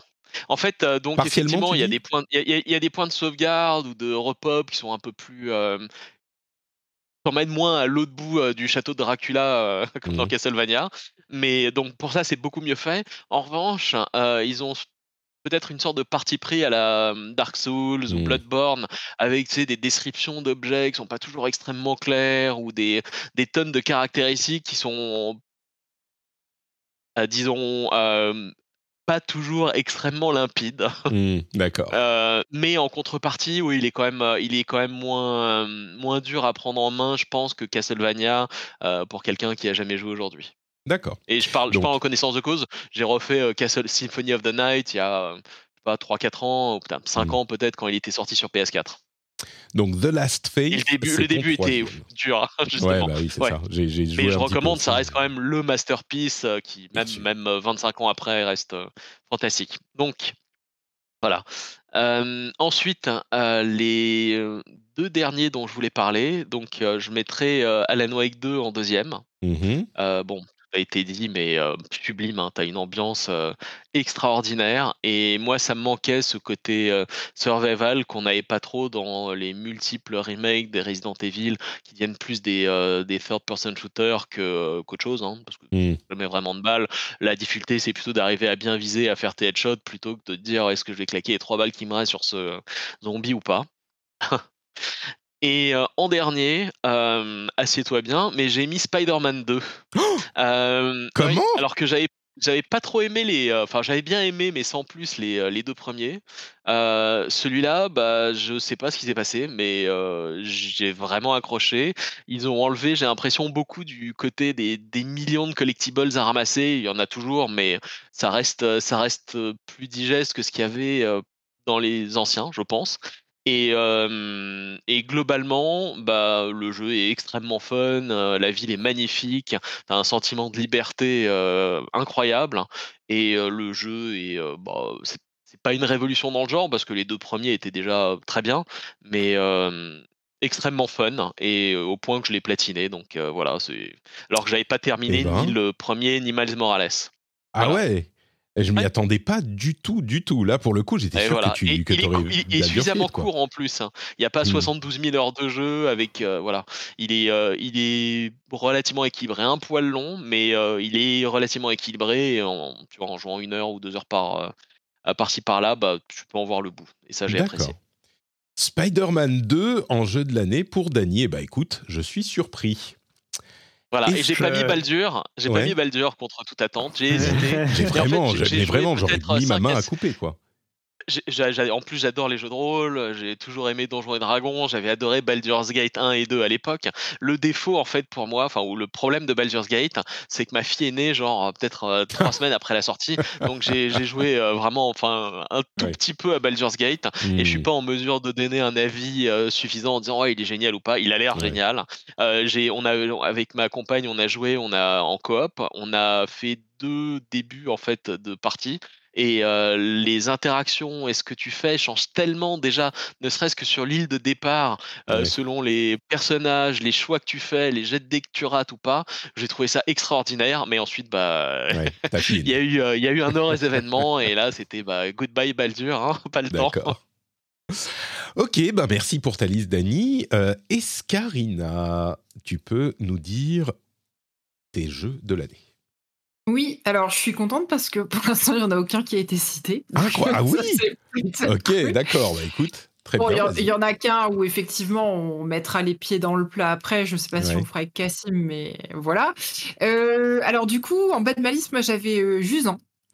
Euh, Clairement, qui a été mon petit coup de cœur euh, Chouette. de, de fin d'année. Euh, on en a déjà parlé euh, ensemble euh, la dernière fois. Alors en fait, il m'est arrivé un truc un peu bizarre avec Jusant. Euh, alors là, on... c'est un jeu indé ou pas du coup? Euh, bah oui, c'est donc neuf. Ah non, on va pas Euh, commencer. Hein. Bah, c'est édité. Alors pour le coup, c'est non. pour- Alors pour le coup, celui-là non parce que c'est vraiment au sein d'un studio. C'est Oui, Alors, du- Dontnod, En même euh. temps, Dontnod, c'est un studio indépendant aussi. Bah oui, donc, euh, non mais c'est ça. Oh merde. C'était juste pour la blague, en vrai. on s'en fout. Ouais, voilà, voilà. Ça m'énerve cette histoire. Il m'est arrivé un truc un peu bizarre euh, avec Jusant. Euh, j'ai mis les mains dessus et en fait, pendant la première heure de jeu, je me suis mangé un espèce de mur où j'ai eu euh, plusieurs bugs, dont deux, deux bugs bloquants qui m'ont obligé à, à relancer ma game et à, à chaque fois, j'ai perdu peut-être entre 5 et 10 minutes de jeu. Et euh, j'ai été confrontée à un. c'est- C'est vraiment pas très loin du début du jeu où tu dois escalader et faire le tour d'une tour. Donc tu dois escalader un petit peu en spirale une tour. Et je me dis surprise, mais genre à 10 ou 15 fois parce qu'il y avait un truc, j'y arrivais pas quoi. Et euh, du coup, j'ai éteint le jeu. J'ai été euh, faire comme tout bon internaute se doit. J'ai été déverser ma bile sur Twitter. Et je me suis fait euh, rattraper par Amaebi, euh, qui m'a dit en gros, mais euh, non, non, surtout euh, lâche pas le jeu maintenant, tu verras, c'est génial, tout ça. Je me suis dit, bon, quand même, Thomas et moi, on, a, on, a souvent, on est souvent d'accord sur, sur nos choix de jeu, donc je lui ai redonné une chance. Et j'ai relancé le jeu, et là, je l'ai pas arrêté jusqu'au bout. Quoi. Enfin, si, je me suis interrompu une fois en vrai, mais euh, vraiment, je l'ai plus lâché, j'ai plus joué qu'à ça jusqu'à le finir, et j'ai adoré. J'ai été Mm. transportée euh, par euh, le- l'univers, ce qu'il raconte, le visuel, la musique. Pour ceux qui s'en Euh, souviennent pas, Jusant, c'est le jeu d'escalade de Dontnod euh, où vraiment le, le ressort principal du jeu, du gameplay, c'est l'escalade et la découverte du monde, bien sûr, mais le gameplay, c'est l'escalade, quoi. Et ça fonctionne très bien. Tout à fait. Ouais, voilà, c'est un jeu qui dure 5-6 heures. Je pense que pour ce type de gameplay où, euh, en vrai, à la manette, au bout d'un moment, j'étais au bord d'avoir des crampes, c'est pas plus mal que ça dure pas plus longtemps. Euh, Ça peut être assez répétitif en plus. Donc là, vraiment, ce qui porte, c'est pas tant, je trouve, ce, ce gameplay d'escalade, mais plus euh, euh, toute la, la narration La euh, environnementale. Voilà, qu'il y a autour. euh, Donc, euh, donc voilà, très, très jolie euh, surprise poétique. Et moi, je trouve que c'est un, un bon jeu à faire pendant les fêtes de Noël euh, en mode co- cocooning. Euh, c'est un jeu très doux, je trouve. Jusant, cinquième place. Ok. Jusant. Après, j'ai mis euh, Patrick, je vais me fâcher parce que tu l'as pas mis dans ton formulaire. Oh j'ai mis Planet of Lana. Ah, mais pardon, effectivement, il y a une, Ah, y a une section autre. hein. Il y a une section autre. Oui, quand même, du dans coup, je l'ai mis là-dedans. Je me suis dit, j'irai laisser euh, ma marque dans le. On verra ce que, si ça sert à quelque chose ou pas, mais. Euh, Planet of Lana, donc ouais, effectivement, qui est sorti cet été, si je dis pas de bêtises. Euh, alors donc là, euh, pareil. Alors là, pour le coup, on est hein, sur un jeu indé, il me semble. Donc oui, là, un je crois bien. oui. C'est un Même si j'ose plus, moi, j'ose plus rien dire maintenant. Je vais me faire engueuler par Cassim et, et Jika. Dans les inspirations, ça fait un petit peu penser à un Limbo ou à un Inside dans le, type de gameplay. Donc, c'est un. C'est pas vraiment un runner, mais c'est un jeu de plateforme à l'horizontale. Et en fait, on incarne une, une adolescente qui vit sur une planète. Vraiment, ça ferait penser à un- une planète si elle avait pu être designée par, euh, par Ghibli, tu vois. C'est vraiment. C'est très verdoyant. Il y a des petites bestioles un peu partout. Et en fait, il arrive quelque chose de terrible sur cette planète, c'est qu'il y a une invasion extraterrestre. Et Mm. c'est pas des extraterrestres à la cool, hein, ils viennent euh, retirer, enfin enlever les, les habitants de la planète pour, euh, on l'imagine, euh, des fermes d'humains. En tout cas, on à sait pas, ça se trouve, ils vont leur euh, filer des, des apparts sympas au milieu de la forêt avec la connexion Internet. euh, tu vois, ils, et ils comprennent pas, ces humains. Ils se battent contre eux alors qu'ils veulent juste leur filer le- les meilleurs trucs possibles. Ah oui, effectivement, ils ont peut-être juste des gros problèmes de communication. C'est ça, c'est ça, ils ont juste- Enfin À première vue, euh, ce qui va leur arriver, c'est pas cool. Et donc, euh, la- donc Lana, qui est l'héroïne, voit sa sœur se faire enlever devant elle, et elle va bien évidemment partir à sa recherche pour euh, bah, trouver où elle est, euh, la libérer, et éventuellement libérer les autres qui se sont fait en- enlever en même temps. Et donc, c'est un jeu de. C'est presque un, un- un- un puzzle game, mais c'est pas vraiment ça, c'est un jeu de. Ça y est, je ne trouve plus mes mots. Bon, c'est un platformer. Ouais, c'est un plateforme. En fait, c'est c'est un- c'est ce qu'on appelle euh, de manière un peu péteuse le cinématique platformer. Donc c'est euh, ça a été des jeux à la base comme Another World ou Flashback dans les ancêtres, hein. mais effectivement euh, Limbo, Inside, c'est vraiment le même type de gameplay quoi. C'est ça mélange. C'est c'est pas tant un jeu de plateforme qu'un plus un jeu d'énigme en fait. Tu vois. Ouais, j'allais dire un, ouais voilà, c'était infiltration le terme que je cherchais, mais en gros c'est ça, hein, c'est vraiment un peu comme euh, genre l'Odyssée d'Abe pour les plus vieux d'entre vous. Ouais, voilà. où, euh, Oula. ouais. on va, on, on doit atteindre. Ah, oui, c'est bah, bah, bon, j'ai cité Another World donc Ah on a, on a les références qu'on a. Mais donc le but, voilà, ça va être de, de rejoindre la base ennemie euh, sans se faire repérer. euh, Mm. Parce que bon, quand ils te repèrent, ils te tuent. hein. donc je pense que effectivement les, les, les intentions sont très vite très claires, hein, euh, sans vouloir. euh. Ils ont juste pas le temps. donc, voilà. Ils veulent vous amener la- le bonheur de gré ou de force, c'est tout. Et donc là aussi, bah, une, très chouette expérience. euh, encore une fois, une, une très jolie musique. Euh, et, et moi, je le, je le retiens. J'ai trouvé encore une fois que l'histoire est, est pas hyper originale, euh, mais c'est très agréable à jouer. Ça fait le taf. Ça fait vraiment le taf. Et j'ai passé un très bon moment en y jouant. Et pour le coup, quand il avait été annoncé, j'avais été catchée par l'aspect visuel et j'avais peur d'être un peu déçue. Et en fait, je m'attendais pas à autant apprécier l'expérience. Donc, clairement, moi, il a marqué mon année 2023, ce jeu-là. Donc, il est dans mon top. Ta troisième place. La troisième place, c'est euh, Sea of Stars, qui là, pour le Oh. coup, est un jeu indé complètement. Non, mais. Il était sur le Merci. Game Pass. Donc, est-ce qu'on peut vraiment dire Parce qu'ils ont reçu de l'argent de Microsoft? Ah, ils ont reçu de l'argent. mais Moi, il me Ah bah, il était sur le Game Pass et... Attendez, attendez. Il était sur le Game Avec Pass et sur le. PlayStation Plus. Donc, Oui, mais ils se sont pas complètement financés sur Kickstarter? Ah bah pas com- enfin complètement peut-être, mais euh, ils ont ils ont à un moment dans leur développement, avant la sortie, euh, ils ont su de l'argent de Microsoft et de Sony par, pour être sur leur service d'abonnement. Donc euh, selon la définition de JK et de Cassim, clairement ce sont des euh, c'est un studio euh, opulent, plein des qui se remplit les poches avec euh, l'argent des consommateurs et des grosses sociétés de ce monde, et on ne peut pas considérer que c'est un studio indépendant. Je, je ne vous offrirai même pas de réponse. Donc, Donc, Sea of Stars, euh, oui, quelle merveille. Ouais, Sea of Stars, bah là pareil, on en a beaucoup parlé cette année, euh, Patrick. Euh, oui, bah que, dire qui n'a pas déjà été dit euh, un, bonbon pour les nostalgiques des RPG à l'ancienne.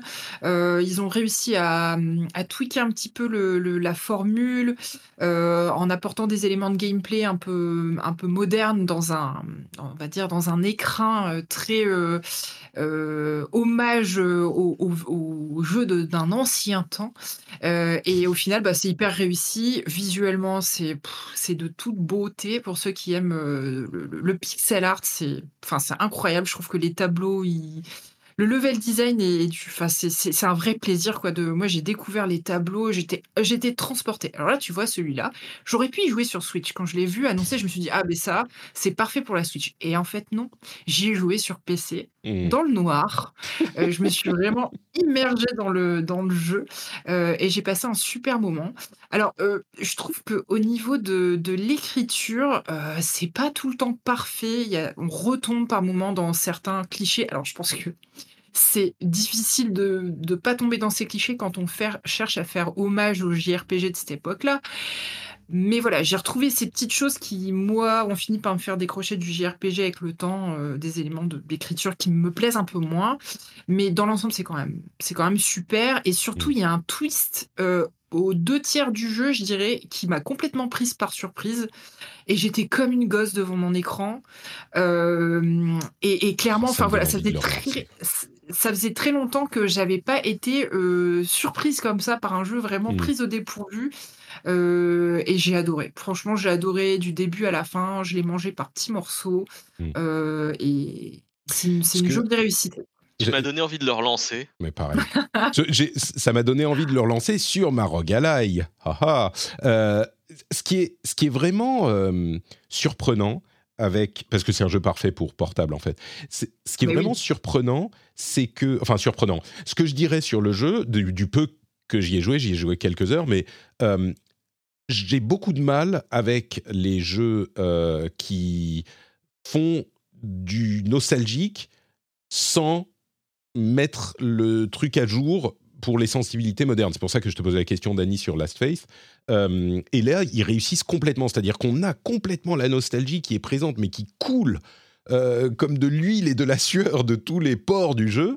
Mais on est dans, une, dans quelque chose qui est complètement euh, conseillable et préhensible pour quelqu'un qui est un joueur moderne qui a jamais connu tous ces trucs euh, à l'ancienne. quoi. Donc cet équilibre, cette formule, c'est vraiment pas facile à réaliser et eux, ils l'ont vachement bien réussi, je trouve. Ouais, tout à fait. C'est bien résumé. Ton deuxième jeu. Alors, je suis désolée, j'ai un livreur qui vient de sonner à la porte. Ah merde. Quel suspense. Vas-y, ça Je va faire le jeu, suspense. On va, on va demander à Cassim de nous dire l'un de ses jeux. Vas-y, Esca, et tu nous dis quand t'es revenu. Cassim, euh, Oui, Alan Wake 2, du euh, coup, qui était Tout ça pour pas parler de. Baldur's Gate, C'est bon. vraiment au bout d'un Ouais, moment. c'est incroyable. C'est pas volontaire, hein, mais. Suspense. Donc, mon, mon deuxième jeu, pardon, Ah, c'est. Tu- je croyais que tu allais voir ton, ton livreur. Mais c'est bon, en fait, mon mari est Ah, là. J'avais pas, j'avais pas capté qu'il était là. Euh, toujours dans la bulle PC, hein, je vous le dis. je suis vraiment isolée. Bon, bah Cassim, Donc, euh, donc, euh, bon. désolé. Après, du coup. Ah, zut, pardon. non, non, mais vas-y. Du- Deuxième jeu. Alors, mon deuxième jeu, c'est Chance of Scénar. Ah, mais qui dit qu'il n'y a pas de d'indé? On est dans le, royaume de l'indé, là. C'est incroyable. Alors, c'est un jeu qui est édité par Focus, hein, donc est-ce que c'est un jeu indé euh, Oh, ça va. Merci d'illustrer mon propos. Ouais. Donc, euh, ouais, Chance of Scénar. Alors, ça, tu vois, c'est vraiment un jeu Escarina Core euh, comme jamais, quoi. Euh, donc, c'est un jeu pour les linguistes. Alors, c'est effectivement, c'est quand même un peu plus sexy que ça, mais euh, en gros, l'idée, c'est que on incarne euh, un espèce de, c'est pas trop, un, un personnage encapuchonné, on va dire, qui euh, évolue dans un, dans un monde euh, dont il ne connaît pas l'écriture ni le langage. Donc en fait, il va être confronté très rapidement dans le jeu à devoir euh, lire et comprendre des, des glyphes qu'il ne reconnaît pas. Et donc ça va être vous, en tant que joueur, votre rôle d'associer chaque glyphe à un mot. Et en fait, au fur et à mesure, par un, un jeu de, de trouvailles très va, on va réussir à vous faire euh, décrypter euh, le et même les langages auxquels vous allez être confronté dans le jeu. Et en fait, ça va vous amener euh, à, à, à rencontrer euh, d'autres peuples qui ont d'autres langues. Alors ça se base euh, sur le, le- le mythe de la tour de Babel, hein, euh, puisque Scénar, c'est directement en lien avec ça. Alors je savais en quoi c'était en lien, et bien évidemment, pour Oui, cette émission, j'ai oublié, donc je ne pourrais plus le dire. Je ne sais pas si l'un d'entre vous s'en rappelle ou pas.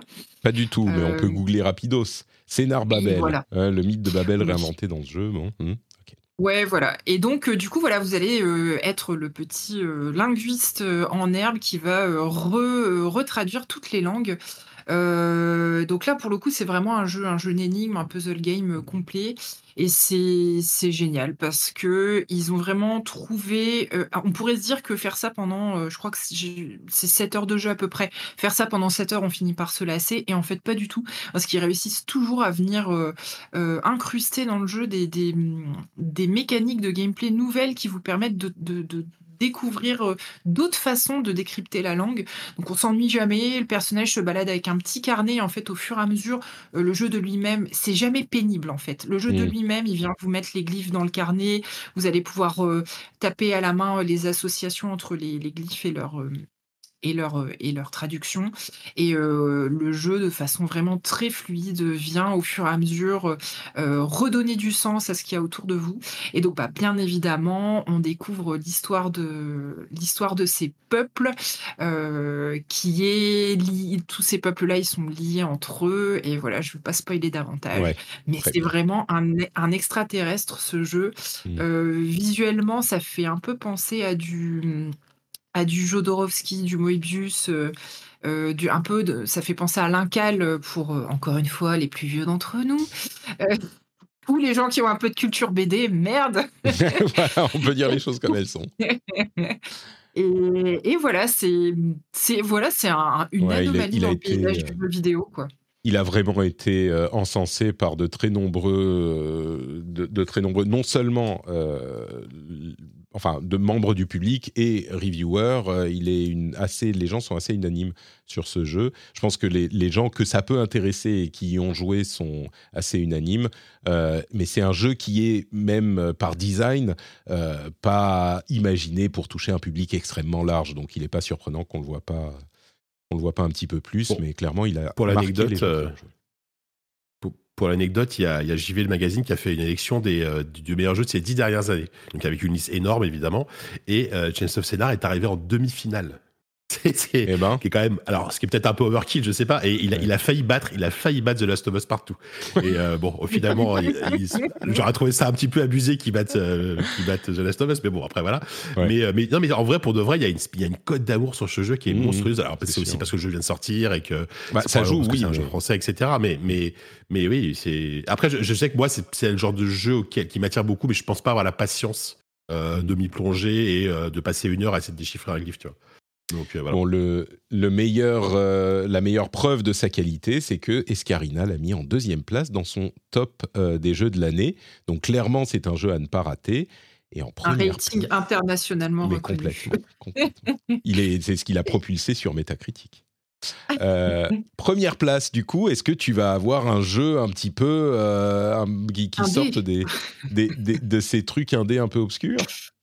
Bon, alors, mon premier jeu, bien évidemment, euh, est-ce qu'on enfonce euh, les portes maintenant ou est-ce bah, qu'on bah Bon, alors, bien évidemment, je pouvais pas ne pas mettre Baldur's Gate 3 euh, en haut de mon top, c'était pas possible.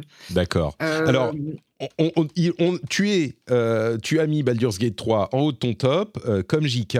Je te propose qu'on attende la fin de, nos tops pour parler vraiment de Baldur's Gate, parce qu'on va en dire quelques mots. Et en même temps, je pense que tout le monde sait ce qu'on va en dire, donc euh, c'est pas la peine de s'étaler. Nul. c'est nul, voilà. euh, Cassim, quels sont tes jeux préférés?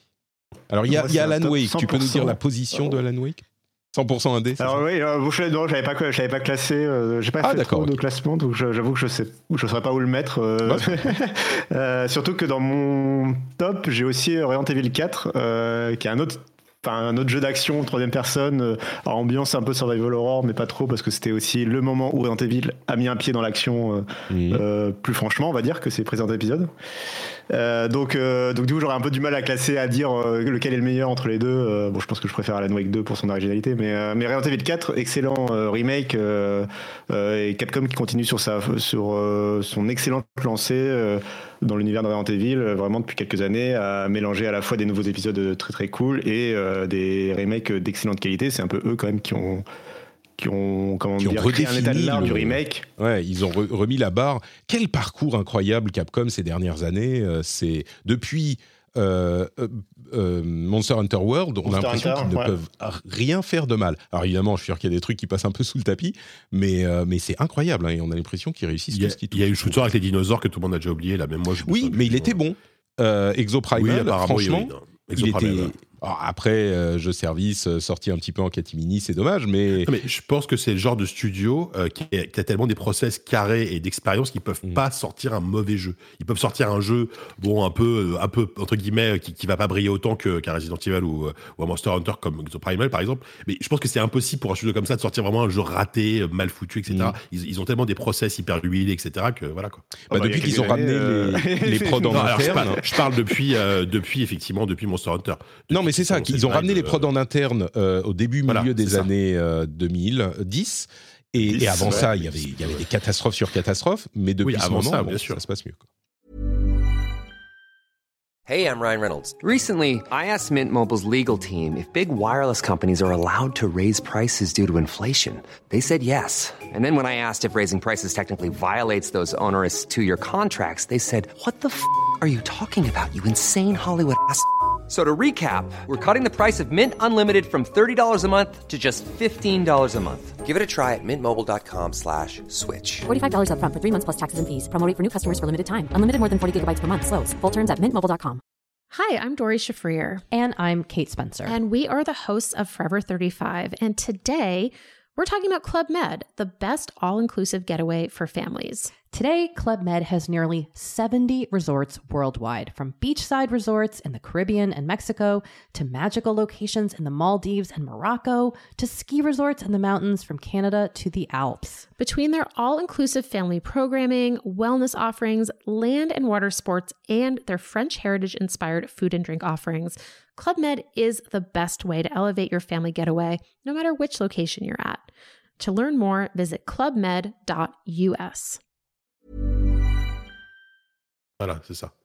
Et donc Resident Evil 4, euh, excellent remake qui euh, vraiment euh, améliore la recette d'origine, la modernise. Euh, là, on n'est effectivement euh, pas que dans le rétro, la nostalgie. C'est vraiment un jeu qu'on peut découvrir euh, en 2023, d'après moi, et qui et qui euh, bah, est vraiment d'excellente qualité. C'est un bon jeu d'action. C'est un jeu. Euh, je dirais pas que le scénario est incroyable, mais, euh, mais en tout cas, tu, as vraiment l'impression de vivre un film d'action américain euh, et de. Et ouais, enfin moi, j'ai vraiment passé un excellent moment. Euh, Je l'ai fait du début à la fin et c'est une belle claque graphique d'ailleurs. euh, Et, et donc je l'ai fait sur PC aussi. Euh, Tiens, mais- Cassim, mais- juste une question. Tu, tu, tu avais joué à l'original avant ou pas? Ouais, ouais, ouais. euh, Ouais, je- l'ai fait plusieurs fois. euh, Ouais. Enfin, l'original, j'aime beaucoup l'original. Honnêtement, je, je- je pense que le scénar de RE4, c'est sans doute le plus over the top et le plus débile Oui. de toute la saga. Quoi. Ah oui, oui, le oui. scénar, il est incroyable. Mais justement, c'est Mais, ça. qui est- euh, Est-ce que tu as joué à Véronica, JK Oui, il Véronica est pas mal aussi dans le genre. ouais, c'est vrai. Mais euh, alors, euh, j'ai expliqué ce que je veux dire pour le scénario, c'est que moi je mets le scénario un peu comme un Independence Day ou un, Oui, voilà. ou un, voilà, ou un Air Force One. Euh, c'est, vraiment un truc, un gros action movie américain où le scénario est pas brillant, mais en fait te passe, te divertit. C'est un excellent divertissement, voilà. C'est ça que c'est comme ça que je clarifierais Resident Evil 4. Euh, qui fait pas si peur que ça, même si euh, il y a quand même une ambiance un peu horrifique. Surtout que le, le remake est un peu plus horrifique que l'original. Euh, sinon, euh, donc jeu suivant, parce que bon, c'est ça reste un Attends, remake. je peux, je peux rajouter un tout petit truc sur euh, Oui, RE4 vas-y, vas-y, VR. Alors, je t'en prie. RE4, justement, je- je- j'en profite parce que j'ai joué à la version VR qui vient de sortir là. Alors, en fait, il y a une Mhm. mise à jour euh, VR qui vient de sortir sur PlayStation 5, donc qui est exclusif au PlayStation VR 2. Et j'ai eu l'occasion de l'essayer et c'est assez ouf en vrai. En termes de. Enfin, c'est hyper efficace. C'est-à-dire que le, le- le- ils ont réussi à faire un truc euh, super, super prenant, super immersif. On joue à la première personne forcément. Et on, vraiment, c'est c'est assez bluffant ce qu'ils ont réussi à faire. Donc, euh, en plus, c'est gratuit. Enfin, si on a un PSVR, bien sûr, et qu'on a le jeu, la mise à jour est gratuite. C'est bien, ça permet de se souvenir que Sony a lancé le PSVR 2 cette année. Voilà. Euh, C'est- si facile à oublier. Ça, ça aurait pu être la, la plateforme de l'année, mais apparemment non. Oui, visiblement, euh, pas trop. Ok, ton Euh, du coup, troisième euh, ouais. Oui, euh, mon troisième jeu, bah, je, je voulais mentionner.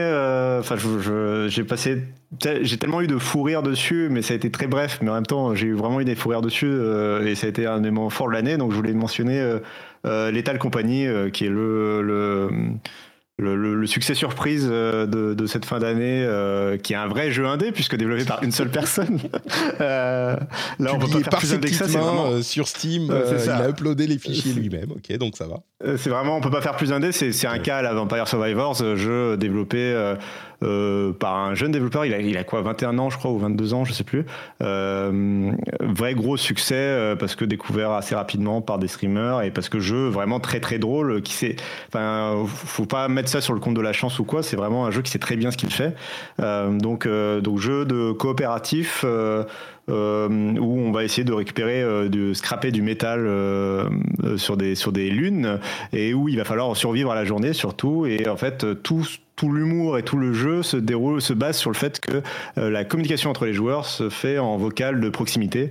Donc donc dès que les, les joueurs s'éloignent leur voix baisse et surtout leur voix réaugmente quand ils courent vers toi en fuyant un monstre ou une ou une horreur. Ce qui donne des scènes très très drôles. Et tout est bien fait dans le jeu pour pour provoquer des fous rires Euh, une personne qui se noie devant toi euh, n'a jamais été aussi drôle que dans ce jeu Euh, et, euh, et, ça, et ça crée évidemment des super clips sur TikTok, YouTube et. Twitch. Donc, donc tout ça marche très bien et, et j'ai vraiment passé des fous, des, j'ai eu des sacrés fous rires sur ce sur ce jeu et, et rire dans les jeux vidéo mine de rien, c'est pas si courant que ça. euh, donc euh, donc c'est toujours plaisant des jeux qui arrivent à, à créer de la comédie quoi. Euh, Lethal Company, effectivement, le phénomène. voilà, et puis ça coûte euh, et puis ça coûte 10 euros quoi je crois de mémoire. Euh, enfin c'est vraiment c'est un tout petit jeu pas très cher. Et toujours en accès anticipé pour le moment Euh, donc on avait dit donc Resident Evil 4, Lethal Company, Alan Wake 2 et euh, après moi j'en avais sélectionné 4 parce que alors euh, Spider-Man je l'avais mis dans la catégorie que tu avais proposé la catégorie euh, jeu de 2023 pas Gotti mais que vous ne voulez pas oublier finalement Spider-Man 2 je l'ai mis là-dedans parce que euh, pour moi il est pas assez innovant euh, pour vraiment être mentionné comme une sorte de jeu de l'année euh, Hmm. euh, C'est une version mais- 1.2 en fait de Spider-Man. Voilà, après j'ai passé un tellement bon moment dessus, j'ai c'est effectivement un jeu qui est très facile à finir et à compléter même à 100%. Euh, et j'ai passé un tellement bon moment dessus que je voulais le mentionner quand même. euh, et, et vraiment euh, un, un même très bon moment dans, l'année. euh, J'en ai parlé dans le rendez-vous jeu, euh, mais, mais il fait tout très bien. Et puis c'est une des, enfin, en, en adaptation de comics et de super-héros, euh, surtout avec ce qui est en train de se passer au cinéma, finalement, vaut mieux se réfugier dans, dans Spider-Man 2 euh, sur PlayStation. Euh, donc donc c'est donc c'est vraiment très très cool. Euh, mais euh, du coup, je vais m'attarder sur The Finals. là aussi, du coup, c'est c'est mon, mon, mon, mes c'est le mois de décembre, hein, un peu. Mais bon. oui, je vois, je vois. Euh, mais, euh, mais du coup, The Finals. Euh, Ah, t'as été discret dans le. Discord. Il y avait plein de gens qui en disaient beaucoup de bien. J'en ai parlé un petit peu dans l'émission aussi quand il y a eu la bêta. Mais j'ai pas l'impression que t'en aies Mhm. beaucoup parlé dans le Discord, donc je m'y attendais pas. C'est bien joué, t'as camouflé ton, ton choix. Exactement, bah, j'étais occupé à y jouer en fait, euh, je pouvais pas en parler sur Discord. Euh, non, alors The Finals, vraiment grosse grosse surprise cette fin d'année. Euh, j'avais participé un peu à la bêta, j'avais eu des bonnes impressions, j'attendais la sortie et la sortie a été un peu euh, surprise, elle était Ah, annoncée au Game Awards en Shadow Drop. Donc ils sont lancés avec une saison 1, c'est un free to play, donc déjà c'est un truc, ça permet au jeu d'être relativement accessible et jouable facilement avec des potes puisque ça se joue en équipe de 3, donc euh, c'est assez facile de réunir un ou deux amis euh, pour passer une bonne soirée. Euh, c'est plus facile que réunir 5 ou 6 amis pour du Overwatch par exemple.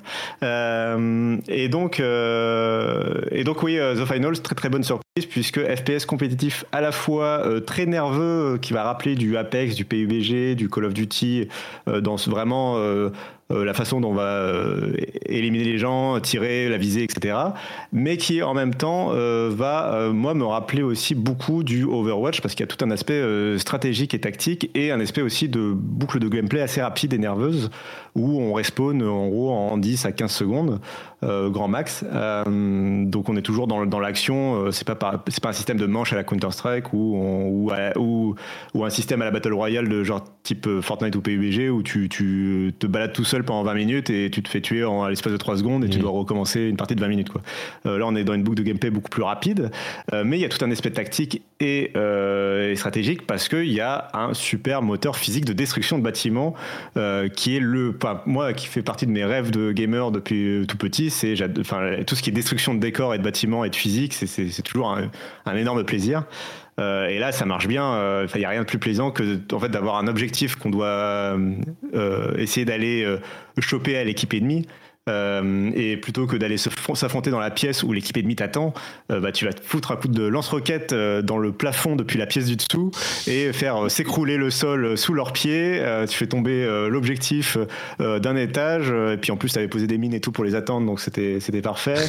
Ou défoncer un mur avec parce qu'en plus il y a un système de classe léger, poids moyen, poids lourd et le poids lourd peut défoncer les murs pour régler un problème rapidement. Enfin vraiment un jeu qui crée des sacrés moments. Je pense qu'il a un très bon potentiel aussi pour de l'e-sport euh, parce que tout ça fonctionne très bien. Et puis un jeu qui se prend quand même pas trop au sérieux. On n'est pas dans, un- dans une simulation militaire.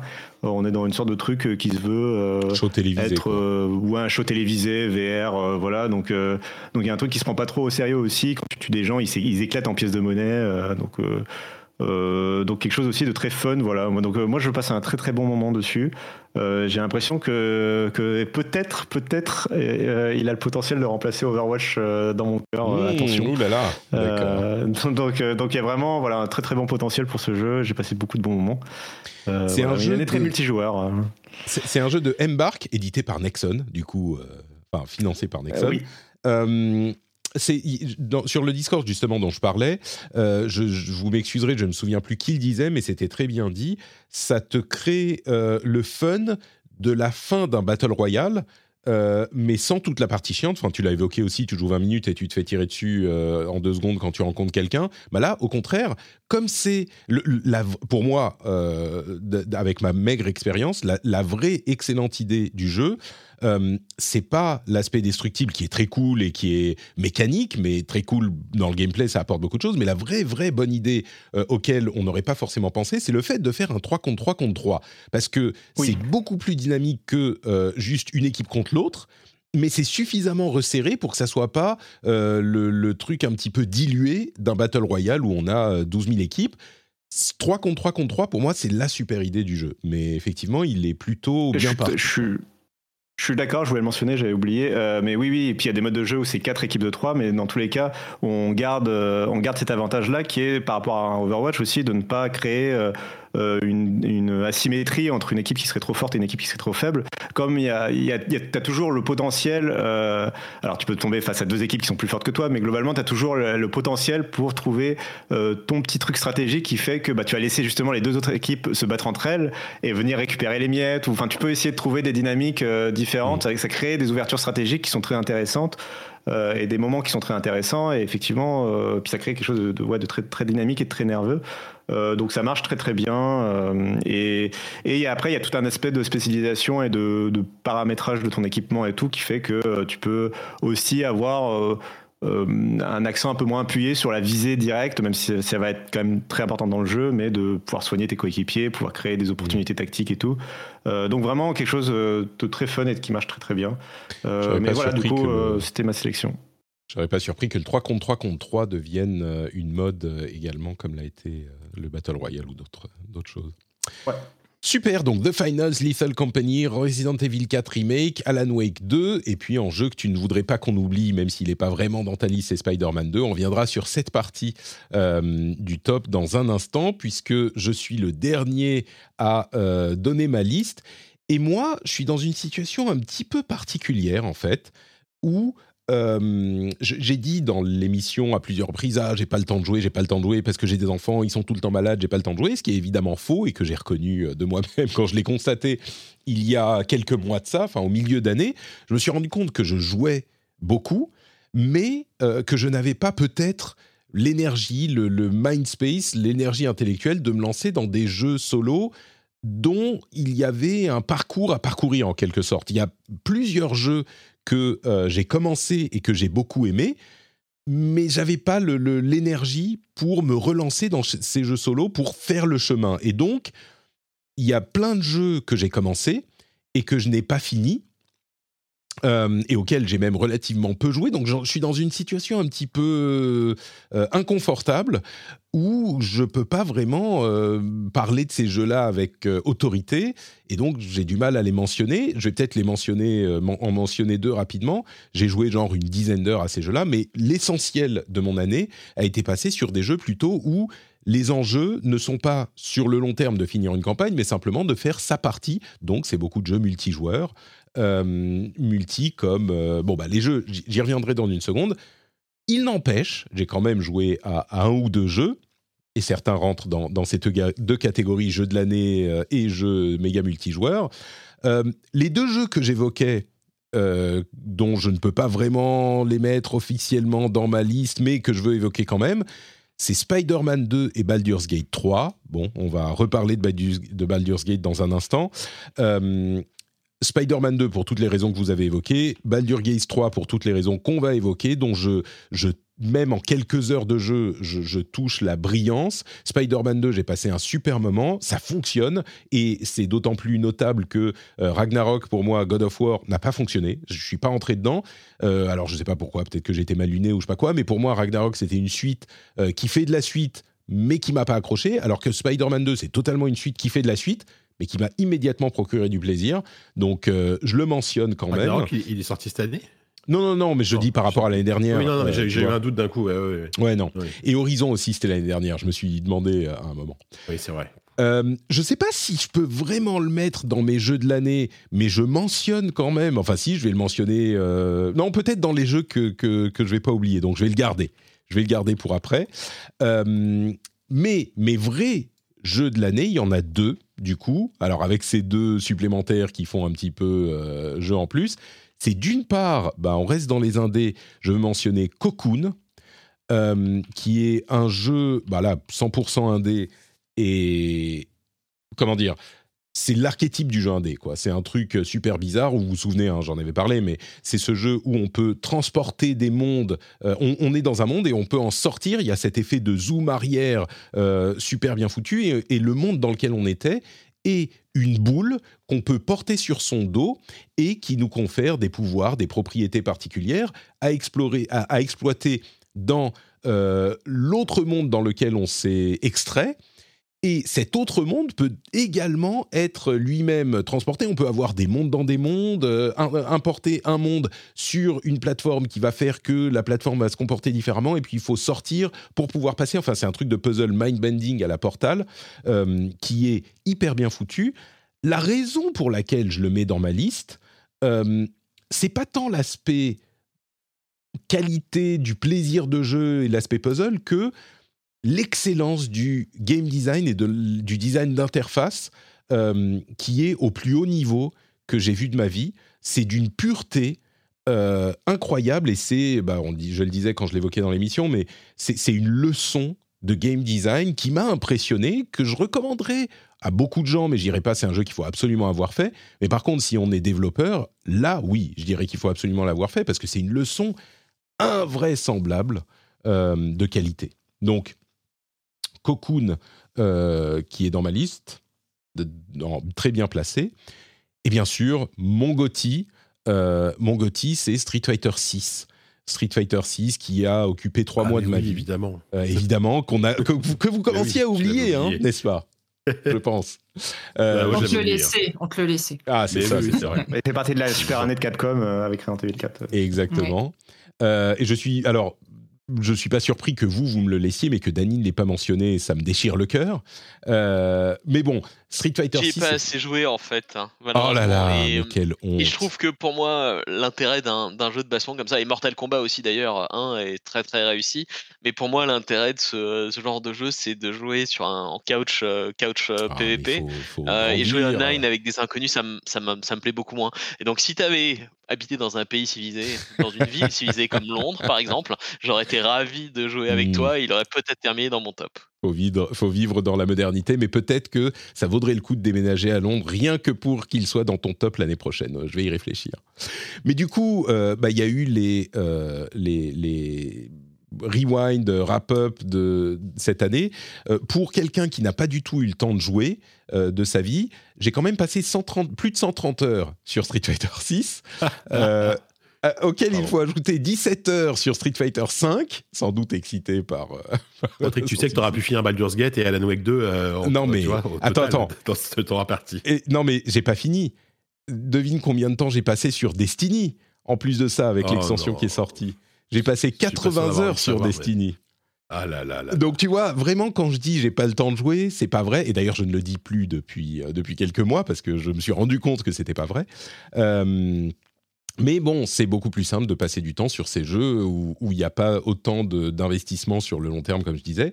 Et Street Fighter 6, c'est vraiment un truc qui m'a euh, marqué parce que pour, deux raisons.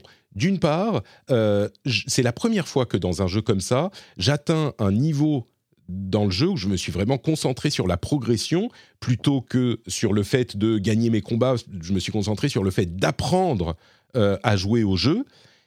Et j'ai touché du doigt pour la première fois les- les- le chemin que je devais prendre pour atteindre un niveau plus élevé. Ce que je devais apprendre, ce que je maîtrisais pas, et c'est vraiment l'exemplification de euh, du principe comment s'appelle le, le- le phénomène euh, où quand on sait rien sur un truc, bah, on a l'impression qu'on sait tout, et quand on commence à savoir, on se rend compte à quel point on ne sait rien. Je me souviens plus du nom du du, du phénomène psychologique. Euh, bref, vous, vous, vous saurez de quoi, à quoi je, me réfère.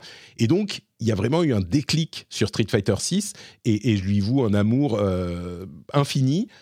Et j'aimerais m'y remettre. Peut-être qu'à un moment j'y reviendrai. Et l'autre raison, c'est que j'ai convaincu euh, des auditeurs de s'y mettre aussi, et on a eu d'excellents moments avec des championnats. Alors ça s'est un petit peu terminé en nœud de boudin malheureusement, euh, mais pendant trois mois, on était tous à fond dessus. On s'est fait des championnats. euh, Il y a des gens qui ont progressé. On s'est donné des conseils sur le Discord évidemment comme toujours.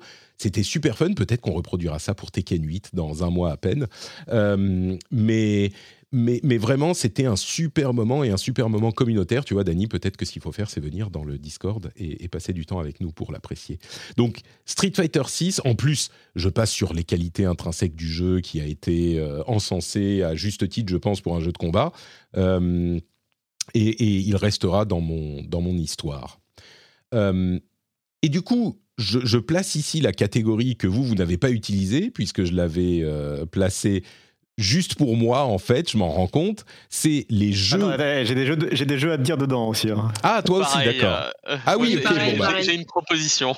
Ah merde, ok. Bon, bah alors on va, on va avancer, euh, mais il faut qu'on parle de Baldur's Gate 3, puisque je pense que euh, tout le monde veut en parler, ou en tout cas, trois d'entre nous veulent en parler. Est-ce que il y a des choses à ajouter encore? Jika, je vais te laisser faire le, le topo. Baldur's Ah, Gate 3. Sur Baldur's Gate? Oui. Euh, Ouais, alors écoute. Alors déjà, il y a un truc. Alors, Est-ce que si je te surprends de, parler de Baldur's Gate? J'ai l'impression que... Non, non, non, mais je pensais pas que t'allais lancer dessus, mais avec plaisir. Euh, juste qu'il y, a- il y a un truc qui me surprend depuis le début de l'émission, et peut-être que ça va changer, c'est qu'on n'a pas cité une seule fois Zelda. Ouais. C'est fou. Ouais, Enfin, ouais. je- on- on- pourtant, c'est un, c'est un super jeu, mais j'ai l'impression qu'on l'a on l'a presque oublié dans cette année, c'est tellement incroyable. Enfin, je Mais- ça dingue. Il y a- Mais, euh, Zelda voilà. et le fait, la différence entre nos jeux. Euh, alors, on a quelques-uns Ouais, qui se vrai. retrouvent, effectivement, mais varié, euh, hein. dans l'ensemble, il y a quand même beaucoup de jeux différents. Donc, encore, encore une fois, on a, comme l'année dernière, euh, je ne sais pas, sur nous cinq, on n'a pas à chaque fois cinq jeux différents, mais on doit avoir euh, entre euh, 15 et 25 jeux, euh, et nos li- même plus, euh, ouais, entre 20 et 25 jeux, et nos listes sont pas différents, sont pas euh, similaires. Moi, j'aurais aimé citer Starfield, tu vois, par exemple, mais Mais on va en parler de Starfield. Il y a, il y a- il y a une on catégorie, on. Il y a une catégorie qui peut, oui, effectivement, Oui, effectivement. oui, oui. euh, ouais, non, Starfield, il va s'imposer assez facilement, je pense. euh. C'est trop facile, c'est un peu trop facile. C'est un peu facile. Euh, Donc Baldur's Gate 3. Alors, Baldur's Gate. Baldur's Gate 3. Qu'est-ce qu'on peut dire de plus qui n'a pas déjà été dit euh, Voilà, je sais même pas si c'est nécessaire, la- hein. la- je crois que c'est même là, pas le nécessaire le- d'en le- parler. J'ai rarement. Alors, d'un côté, c'est un GOTY qui fait une espèce de consensus quasiment mondial, ne serait-ce que dans les, ré- les cérémonies de récompense, hein, euh, les Game Awards. euh, il y a eu avant, je sais plus quelle, quelle- quelle cérémonie, pareil, il a raflé prix de jeu de l'année. euh, c'est.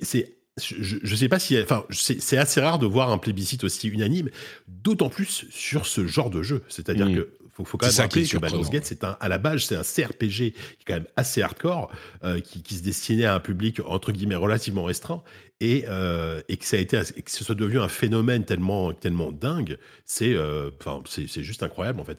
Et même moi, tu vois, c'est un jeu que, bah, que auquel j'avais envie de jouer parce que je, voilà, je- j'apprécie beaucoup les, les- les deux premiers.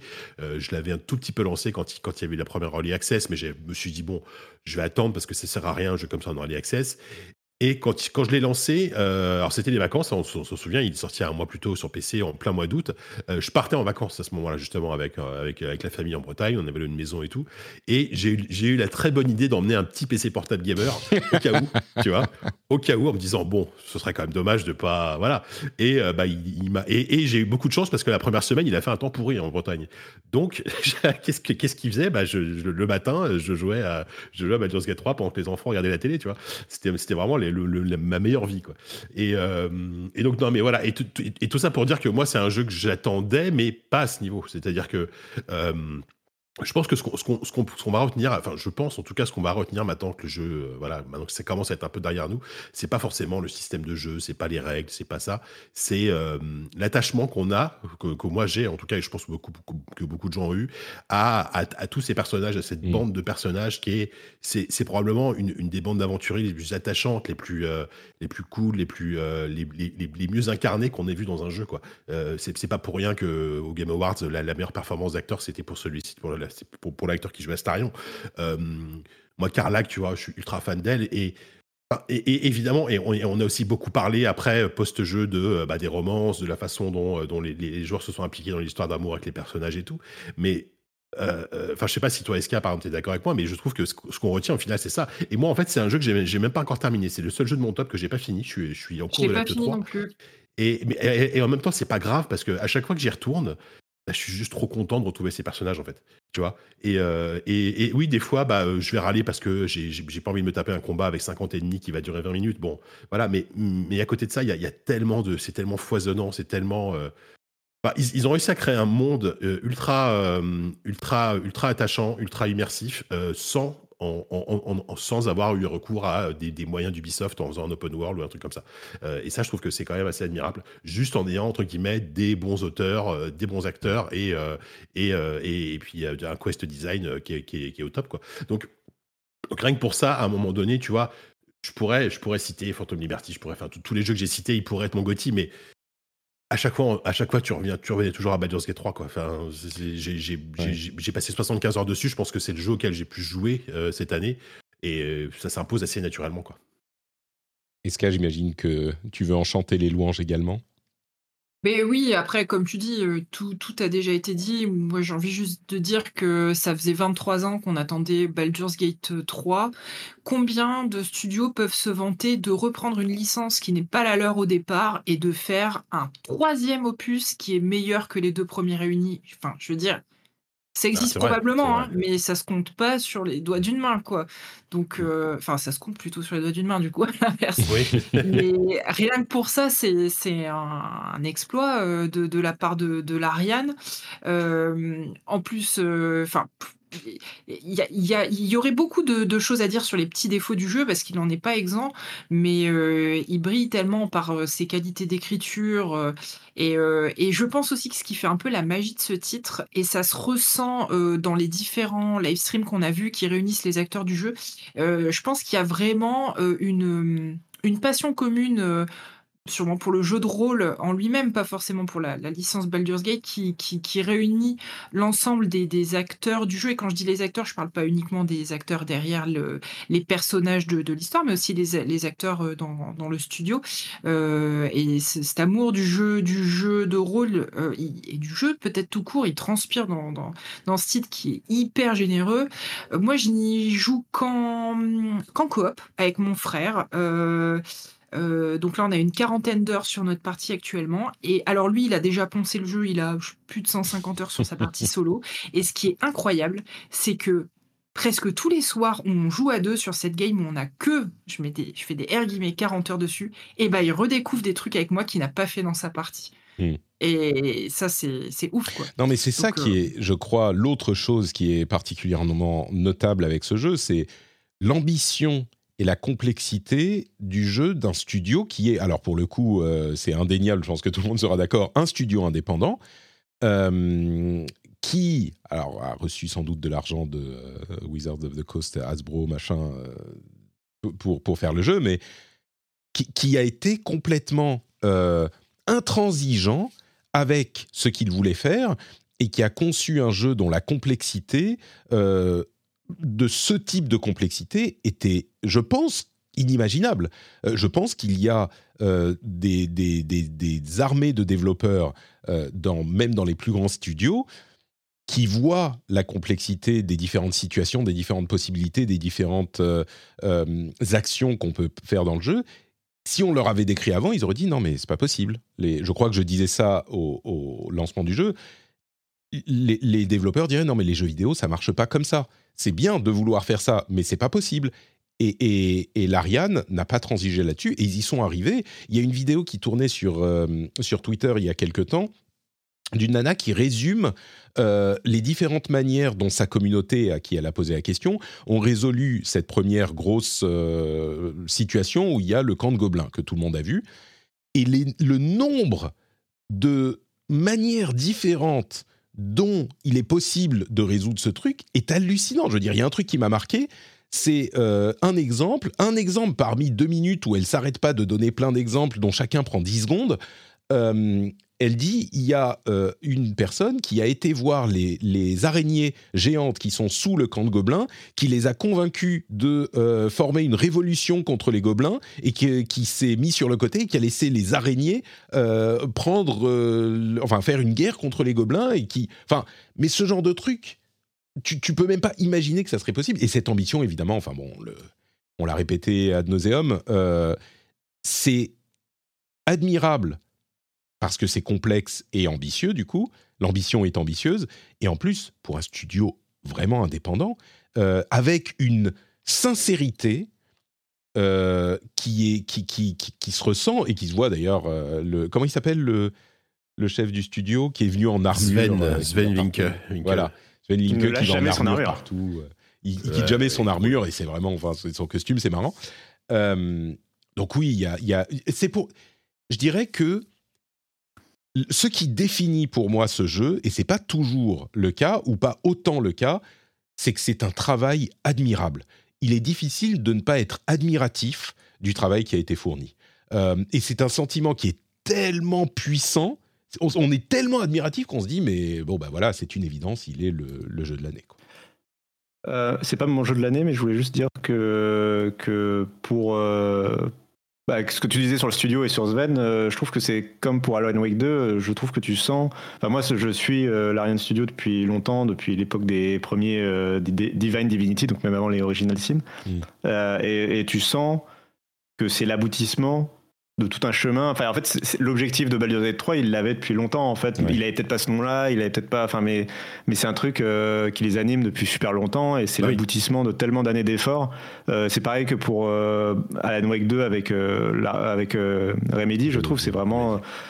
Euh, c'est l'aboutissement d'un studio euh, qui justement pour le coup appartient effectivement à, à leur- à ses créateurs et puis à- avec une vraie ambition artistique derrière Euh, donc c'est ça qui est beau aussi c'est plaisant de voir de la réussite dans des gens euh, qui ont mis autant de passion et de créativité et d'ambition quoi C'est c'est l'aboutissement de ce qu'ils ont fait avec euh, Divinity, Original Sin 1 et 2, qui étaient déjà des, des, su- des excellents RPG. Mais là, là disons qu'ils ont atteint la vraiment forme une sorte finale, de, quoi. ouais, de, de per- perfection. Alors, Mm. Bon, on a dit qu'est-ce qu'ils vont faire après mais ça, C'est on n'est c'est pas la question encore, que je me posais aussi. mais- Où tu peux aller à partir quand de t'as là fait, Where can bah, you go? à, à- à- à part faire Baldur's Gate 4 et. Mm. Je sais pas, bon, enfin, on verra, et mais, alors, mais euh, voilà. Bah, ils ont déjà dit, alors, ils ont déjà dit et ils ont eu la bonne idée justement de dire que leur prochain, tous leurs prochains jeux là, ce sera des jeux beaucoup plus petits et qui vont se Oui, reposer et qu'il faut, Ouais. faut se calmer, il faut justement pas vouloir euh, Ouais. l'escalade infinie. euh. Mais c'est, par contre, c'est obligé en interne qu'ils pensent déjà à, à- à BG4. Enfin, Ouais. Je suis sûr qu'il y a un bureau avec des mecs qui commencent à plancher sur, euh, sur ce que sera ouais. BG4. C'est, c'est- c'est sûr. C'est Ouais. sûr et certain. Bah, tu, ne serait-ce que financièrement, tu laisses pas, euh, tu laisses Oui, pas que voilà, de- c'est- 200 millions sur la table.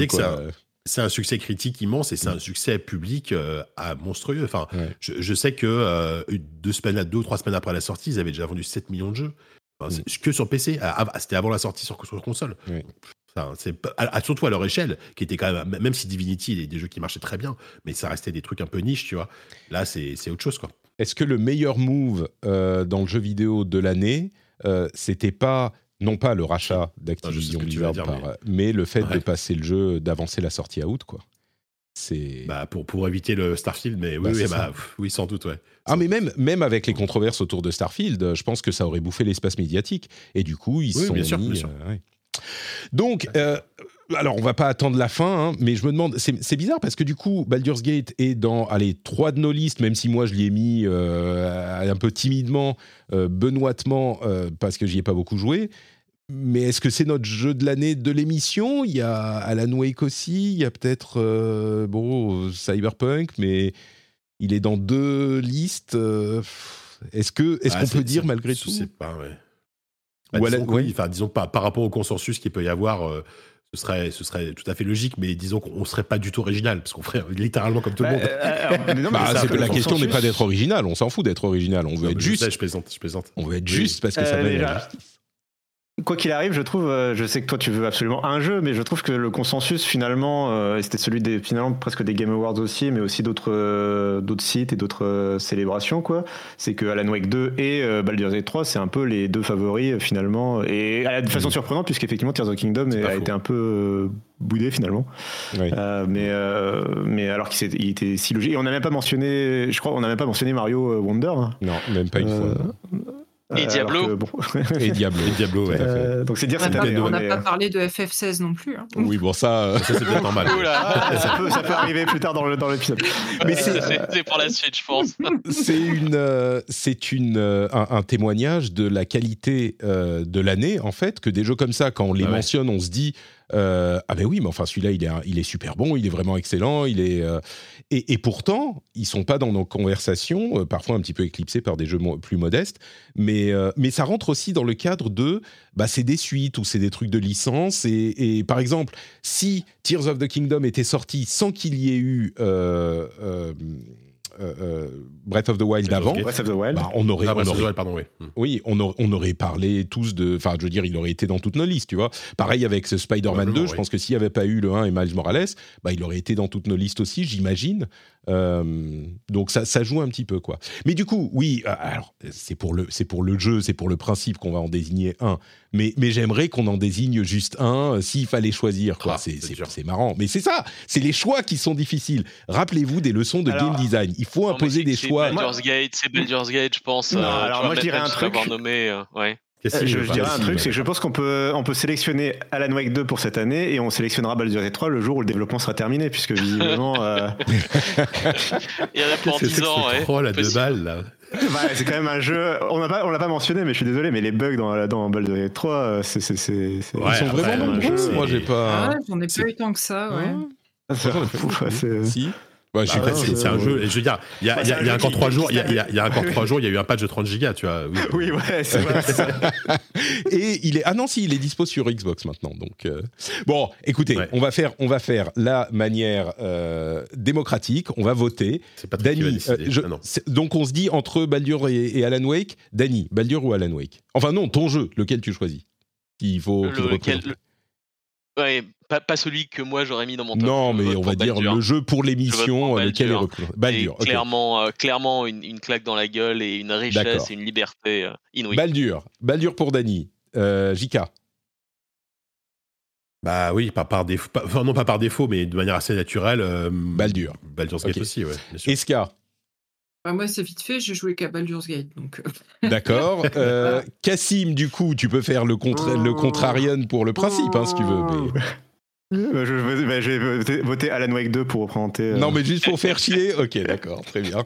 Euh, non, mais vraiment, la, la question est sérieuse. Si tu dois en choisir qu'un, euh, est-ce que tu peux choisir? Tu peux choisir Alan Wake si tu veux. Non, alors, euh, plus sérieusement, non, alors moi je vais vraiment choisir Alan Wake parce que euh, c'est pas un, Baldur's Gate 3 est pas un jeu qui moi m'a marqué, euh, c'est pas ça, ça marche pas dans mes goûts à moi, euh, mais je reconnais évidemment qu'il a marqué tout le monde et qu'il a marqué l'année et je suis très content pour l'Ariane donc voilà, c'est pas ça, je ne m'offusquerai pas qu'il soit sélectionné. C'est ça, oui.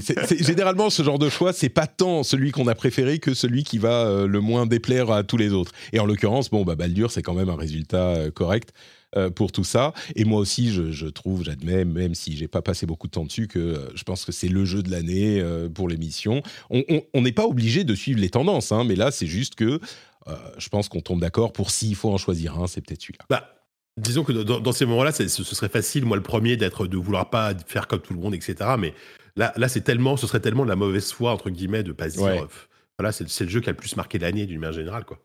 Ouais. Du coup, Baldur, notre jeu de l'année. Euh, les jeux que vous ne- que, qui ne sont pas de, 2000, euh, de 2023, vous m'avez dit que vous en aviez quelques-uns. On va passer plus vite dessus, hein, parce que pas de 2023. Vampire vous Survivor. connaissez. Euh, JK, on va reprendre le même, le même ordre. Ah bah c'est moi c'est simple, j'en ai aucun. Je, D'accord. Joué qu'à des jeux pour le coup. Je suis pas sûr d'avoir joué à un jeu de 2022, à part euh, Cyberpunk si ça compte, mais bon, Non, non, non, non, vraiment. c'est... Ok. Donc, je Danny. Vampire Su- Survivor, du coup. J'ai rejoué avec plaisir et j'ai rejoué. Je l'ai même racheté sur iPhone pour pouvoir y rejouer sur iPhone en plus. Escarina, est-ce qu'il y en a un jeu de 2023 que tu, qui t'a occupé, mais qui n'est pas forcément de 2023 oui, God of War Ragnarok, en tout début d'année, euh, il m'a il m'a suivi sur, euh, sur janvier-février. Euh, D'accord. Ragnarok, euh, Cassim. Oui, euh, bah, moi j'ai mentionné Overwatch 2 et Final Fantasy XIV sur lequel j'ai passé beaucoup de temps cette année, donc euh, je suis obligé de les mentionner, voilà. Très bien, euh, ça ne surprendra j'ai- en fait. J'ai Oui. quand même un truc parce que je veux vraiment faire mon, mon vieux con là. Euh, j'ai pas mal rejoué à Half-Life quand, il- quand le premier, hein. quand, euh, quand il est Ah oui, ressorti quand pour les même, hein. 25 ans dans, dans une version améliorée. euh, la version améliorée avec pas mal de trucs, euh, la D'accord. 4K et tout. Et je me suis dit, ah, c'est quand même vachement bien Half-Life. Bon, voilà. Oui, oui. Euh, moi je suis en train de faire euh, Black Mesa en live sur Twitch et c'est très très bien Ah, aussi, euh, voilà. qui est le remake de Half-Life 1, donc euh, ça marche aussi, Bah, et qui est un remake ouais. qui est sorti il y a quelques années. Ok, très bien. Donc, euh, on le rajoute du coup à ta liste, Black Mesa? Enfin, Half-Life? Ouais, ouais, ça me va. Ah, très vrai. bien. Et Half-Life présent dans deux listes en 2023. Bon, avec la ressortie. Le- en fait, c'est lui le Gotti. C'est C'est lui. lui. Gotti Forever. Euh, et pour ma part, alors euh, ça s'inscrit totalement dans ce que je disais tout à l'heure. Euh, alors il y a Overwatch sur lequel je vais pas en dire plus, on comprend très bien pourquoi et comment et ce qui s'est passé. Mais il y a aussi ce jeu que vous n'ignorez pas si vous avez suivi les émissions ces dernières semaines. Et moi qui n'ai pas le temps de jouer, j'ai passé 40 heures depuis... C'était quand les Worlds? C'était début novembre. Euh, donc là, on est mi-décembre. J'ai passé 40 heures sur League of Legends, euh, dont je parle dans l'émission régulièrement, et qui pour le coup, alors on n'est pas un jeu de l'année dernière ou d'il y a deux ans, c'est 2008, je crois, 2009, euh, League of Legends. Et, je découvre ce truc, ce qui vraiment, je l'ai dit dans l'émission déjà, je, vous aurais, j'aurais, quelqu'un m'aurait dit il y a deux ans ou trois ans, tu vas jouer avec League of Legends. Je sais pas, ma réaction ça aurait été de lui mettre une baffe quoi. C'est tellement inepte, c'est tellement absurde que euh, j'aurais- juste euh, bugué. Et, en l'occurrence, je me retrouve aujourd'hui tous les soirs, en- encore une fois, avec les amis du Discord, avec la commune du Discord. On se retrouve, on se fait des, des games de temps en temps. Je me suis résolu à dire des games, à utiliser le, le lingo de la commu. Euh, et, et je découvre le plaisir de ce jeu. Et ce que je dirais sur League of Legends, c'est ce que je dis souvent sur de très nombreux jeux, si vous m'écoutez euh, parler des jeux auxquels je, n'arrive pas à jouer ou sur lesquels, dans lesquels je n'arrive pas à rentrer, euh, c'est ma frustration et ma tristesse presque de ne pas réussir à ressentir, à découvrir le plaisir de ces jeux que d'autres adorent. C'est d'ailleurs pour ça que j'ai aussi passé, euh, je sais plus, genre 35 heures sur Persona 5 Royal cette année. Dany, je- c'est spécial Ah oui, dédicace. un tout petit peu de retard. Ah, un, un petit peu, mais attends, 35 heures sur Persona 5 Royal quand même, pour quelqu'un qui, encore mal. une fois, n'a pas le temps de jouer, c'est-à-dire que j'ai fait quoi, un tiers. Euh, mais euh, et je découvre, en fait, c'est ça qui me, qui me motive, je crois, dans le jeu vidéo, en partie, enfin, l'une de, de mes motivations, c'est réussir à toucher du doigt ce plaisir que les fans d'un genre ou d'un jeu, généralement d'un genre, euh, encensent et disent ah tel jeu c'est tellement bien et, j'écoute ça je regarde des vidéos YouTube j'entends des gens en parler dans des podcasts j'entends des gens euh, écrire dessus dans la dans le Discord. Et je me dis mais j'aimerais tant découvrir ce plaisir là et j'ai pas le temps de tout découvrir et c'est comme des, je sais pas des des cuisines ou de la musique ou des films ou des trucs. Les jeux c'est beaucoup plus euh, ça prend beaucoup plus de temps mais souvent il faut s'investir un petit peu Euh, la première fois que tu goûtes un truc vraiment différent bah, tu comprends pas, euh, ton palais n'est pas éduqué pour, euh, pour vraiment comprendre les, subtilités de, cette nouvelle cuisine ou de ce nouveau genre. Et, et là, je considère mon année comme réussie, non pas parce que j'ai joué à des bons jeux, mais comme réussie si on peut. Enfin, je suis content de mon année de jeux vidéo, même si j'ai pas joué. Il y a plein de jeux auxquels j'ai pas eu le temps de jouer, parce que j'ai découvert euh, après 30 ans de jeux de combat une certaine facette de Street Fighter et des jeux de combat que je n'avais pas encore réussi à découvrir, et aussi parce que euh, j'ai découvert le plaisir de League of Legends et je commence à apprendre un petit peu petit à petit euh, à maîtriser le jeu et à, mon chemin, mon parcours sur ce jeu. Alors je sais pas si j'irai très loin, il y a Tekken qui sort dans quelques semaines, mais ça, j'ai l'impression d'avoir fait quelque chose, j'ai l'impression d'avoir découvert quelque chose, d'avoir enrichi ma vie de, de, de gamer. Donc je suis, j'en suis hyper content. Et Overwatch, j'ai passé genre deux ans- 200 heures dessus, un truc du genre. Mais je vous rappelle que mon travail, c'est aussi de jouer à des jeux vidéo. hein, donc euh, c'est aussi pour ça. T'es en train de nous narguer là ou je rêve? Non, mais je veux dire, j'explique. parce que les gens se disent, ah bah ok, Patrick n'a pas le temps de jouer. C'est pas tout à fait vrai, mais, mais je donne du contexte.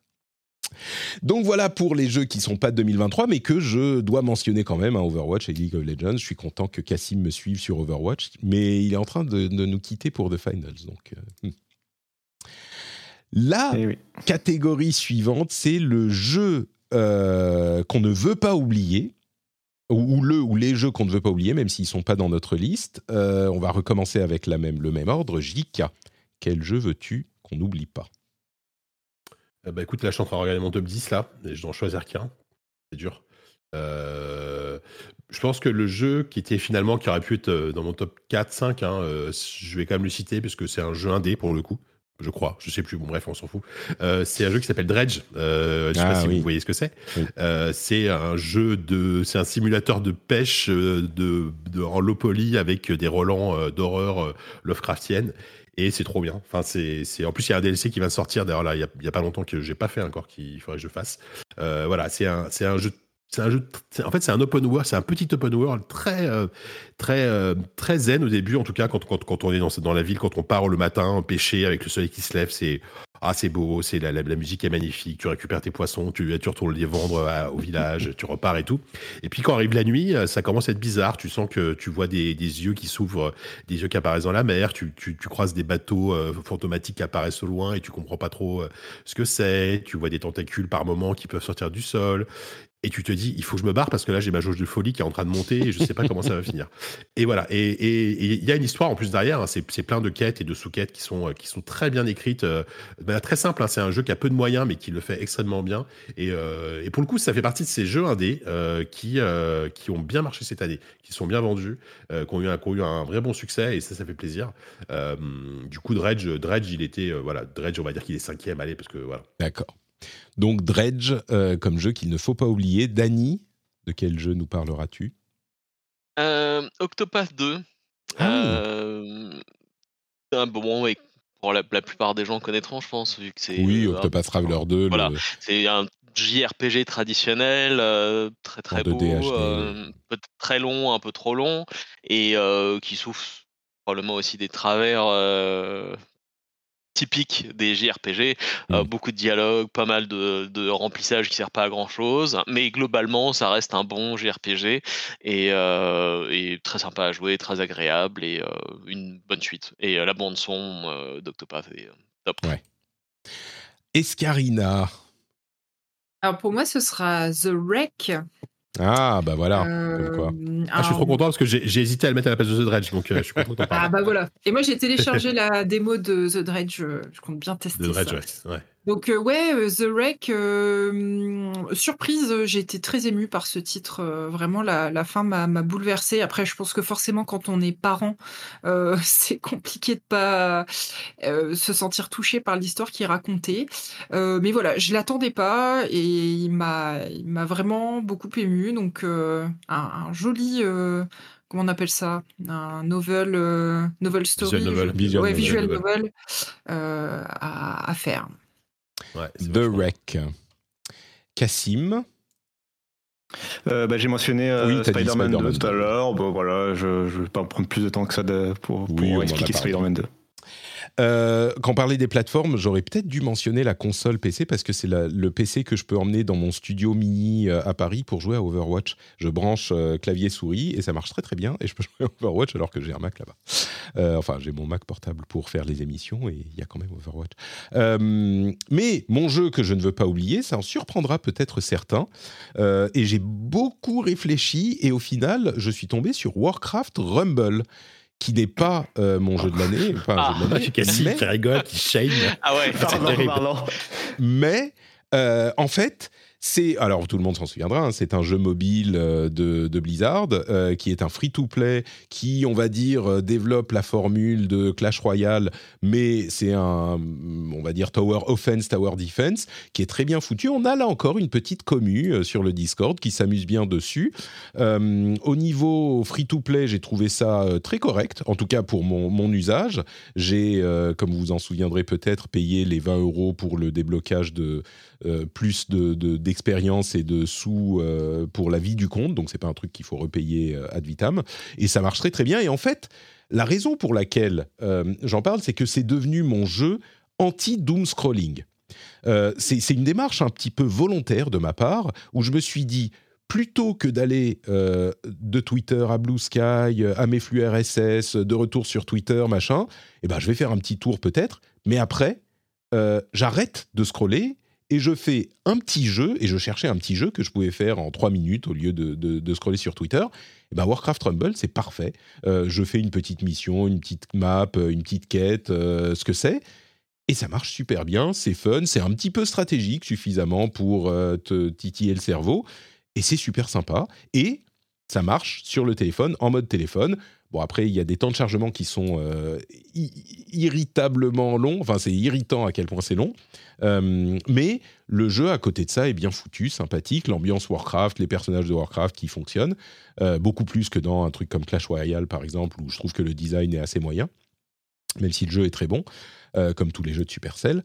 Mais voilà, Warcraft Rumble, le jeu que je ne veux pas oublier, même si ça n'est, entre guillemets, qu'un jeu mobile qui fait grincer des dents ceux qui n'y ont pas du tout joué, qui sont dans l'assistance ici.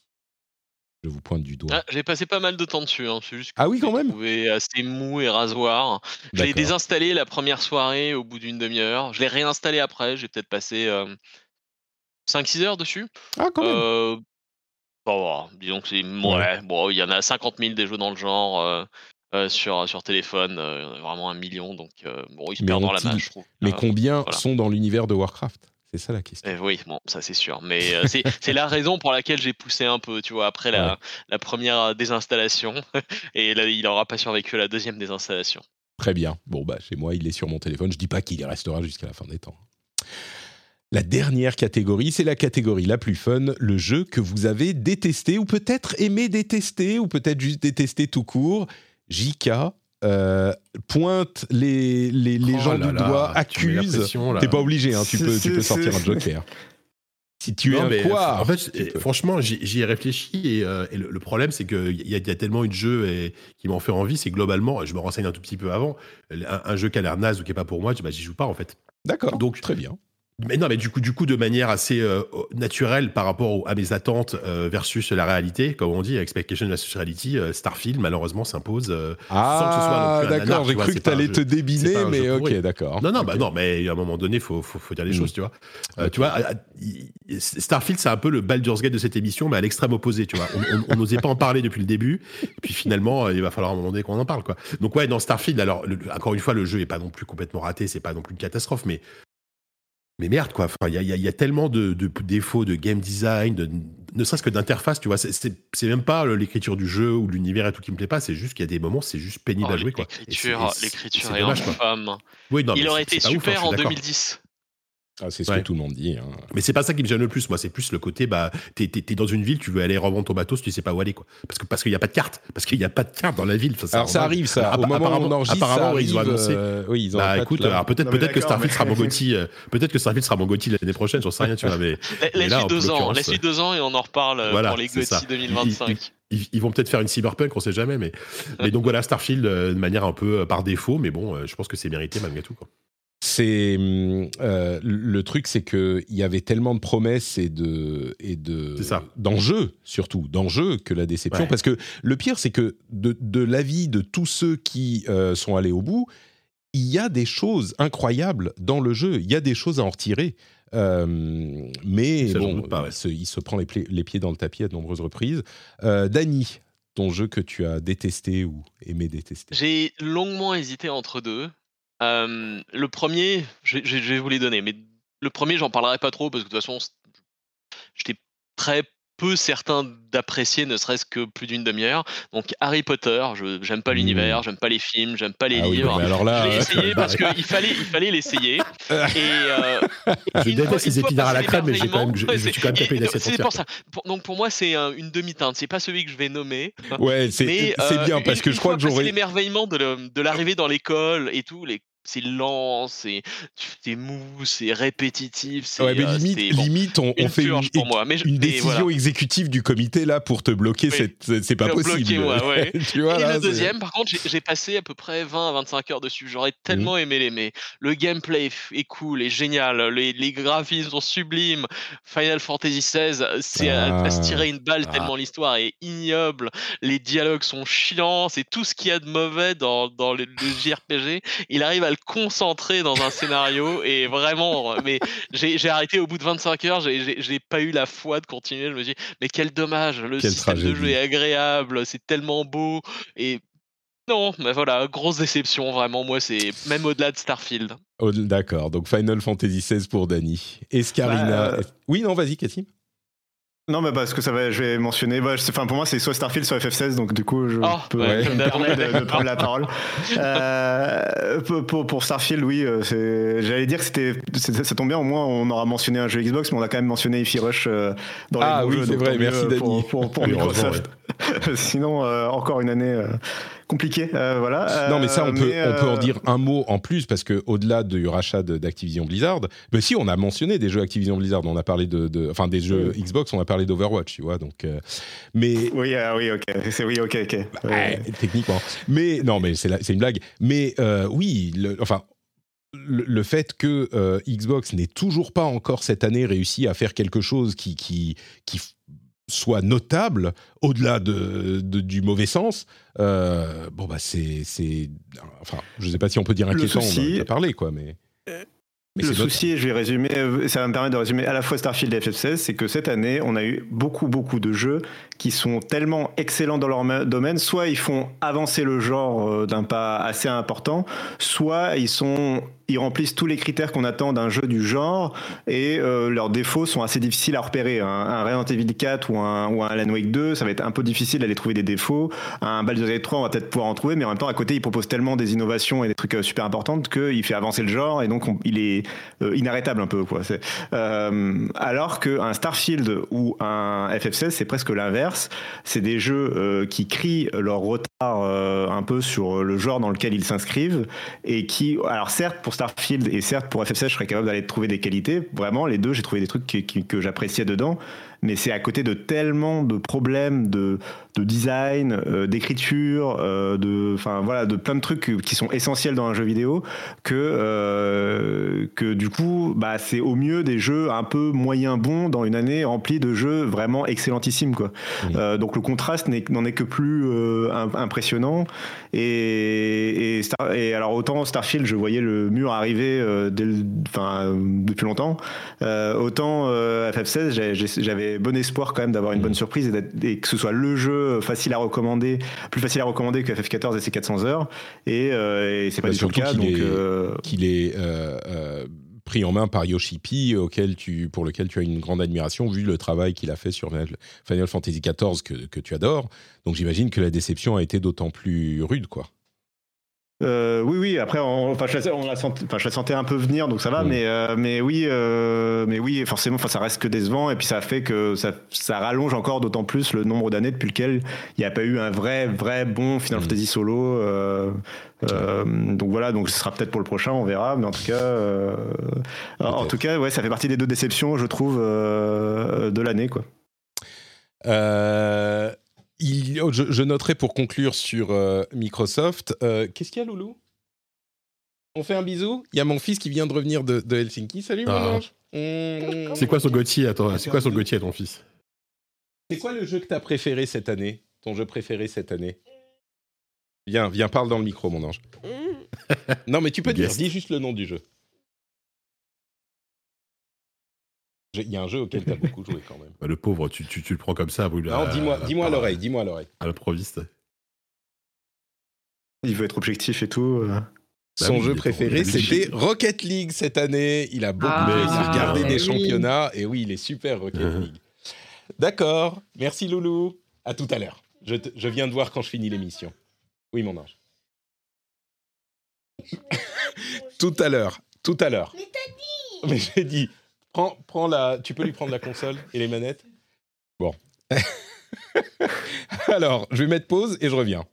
Bon, on a, on a de- réussi de- à lui de- expliquer qu'il rien ne peut qui, pas. qui, qui méritait l'enregistrement. Quoi C'est- D'accord. Mais de- on a- je, lui ai, je lui ai expliqué que euh, bah, s'il voulait jouer sur la télé, il faut attendre que j'ai fini l'émission. Papa travaille, papa travaille.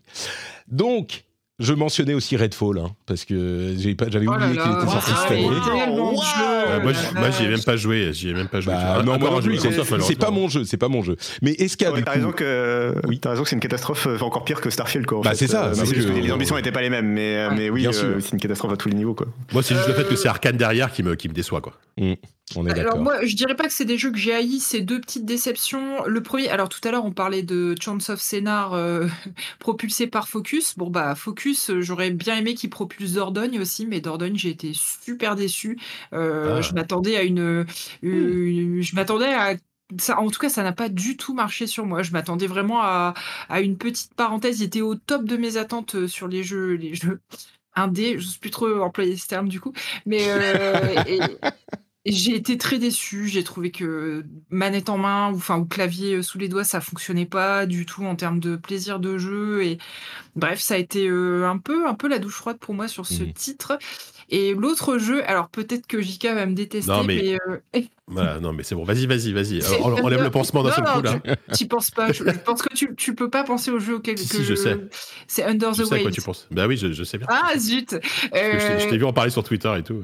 Ah ouais, j'ai ah, j'ai pas du tout aimé. Vraiment, ça a été. Je vais pas dire que ça a été une souffrance de le finir. Ce serait vraiment trop fort parce que. Mais euh, là, pareil, je, m'attendais vraiment à un voyage sous-marin euh, plaisant, à voir euh, de, la faune, un petit peu à la Abzu, tu vois. Je m'attendais à un peu à une expérience comme ça. Et pas du tout. J'ai trouvé vraiment. Enfin, je trouve que le. Il y a des moments où ça frôle le foutage de gueule. Juste pour vous donner un exemple, moi, ce qui m'a sorti complètement, c'est le gars qui prend sa douche avec son bonnet. et Oui, qui- alors ça. et qui va se coucher, et qui va se coucher en, en combinaison de plongée, quoi. Je veux dire, euh, Non, mais Quel annonce, ouais. faire. si, si, si on devait attribuer un prix du, du fou rire de l'année, je pense que ce serait cette scène-là, en fait, moi, Ah, pour moi. D'accord. Ouais, et ouais, effectivement, quand je l'ai vu, je Mais- me suis dit, mais ils le font exprès. Non, ils le font pas exprès. Et voilà. Et par- partant de là, après, ça a été déconvenu sur Difficile des de prendre le jeu Est-ce que je, est-ce que je pense que c'est là que le clash euh, est, est- est consommé? C'est, tu as cité deux jeux que j'ai beaucoup aimé cette année. Donc, Aïe, Ah, aïe, Dordogne, j'ai bien bah, aimé. voilà. donc, euh, c'est pas grave. Bon, c'est- un épisode Avengers. euh, Ne vous inquiétez pas, pendant l'année, vous serez de retour dans vos euh, semaines respectives, séparés, loin l'un de l'autre. Pas besoin de, de cage fight. Euh, tout ira bien. On tient jusqu'au bout.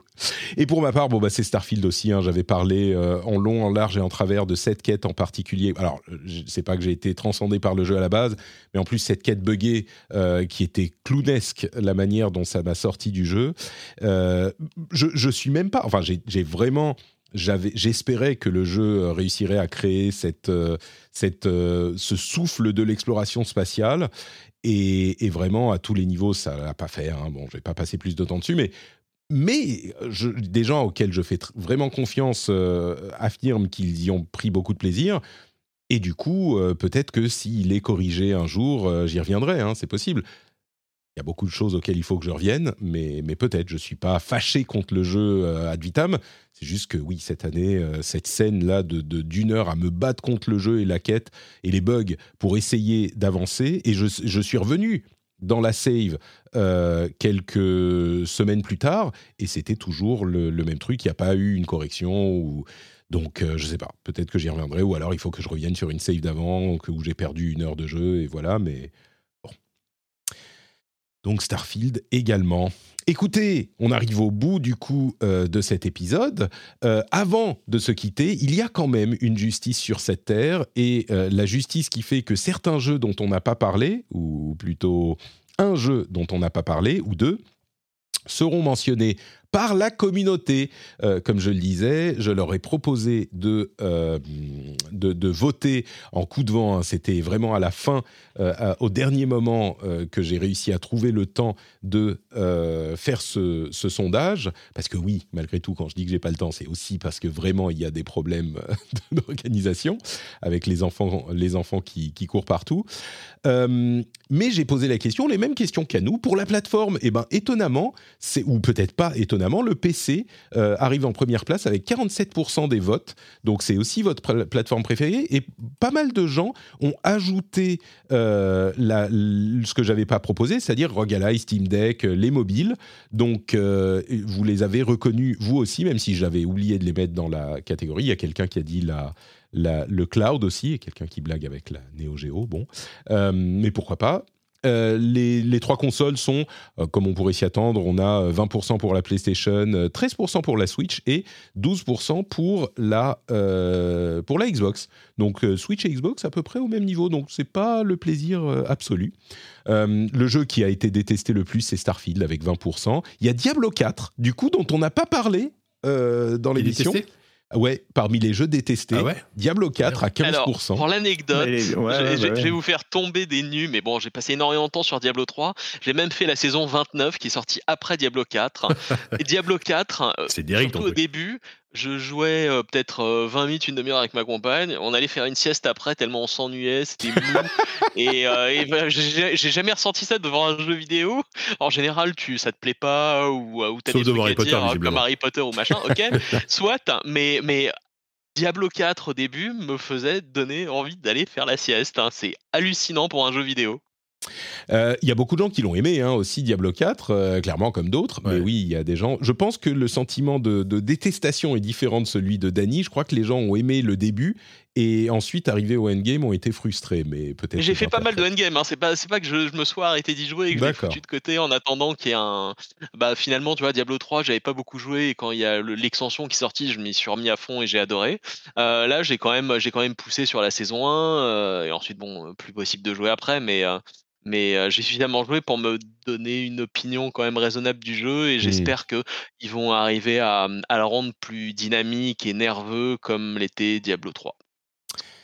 On a également euh, Final Fantasy XVI dans les jeux que la commune a détesté, hein, à presque 9%, et Hogwarts Legacy, comme quoi Dany à 7%, euh, ainsi que Warcraft Eh, Rumble à presque 7% Ah, dans les jeux détestés.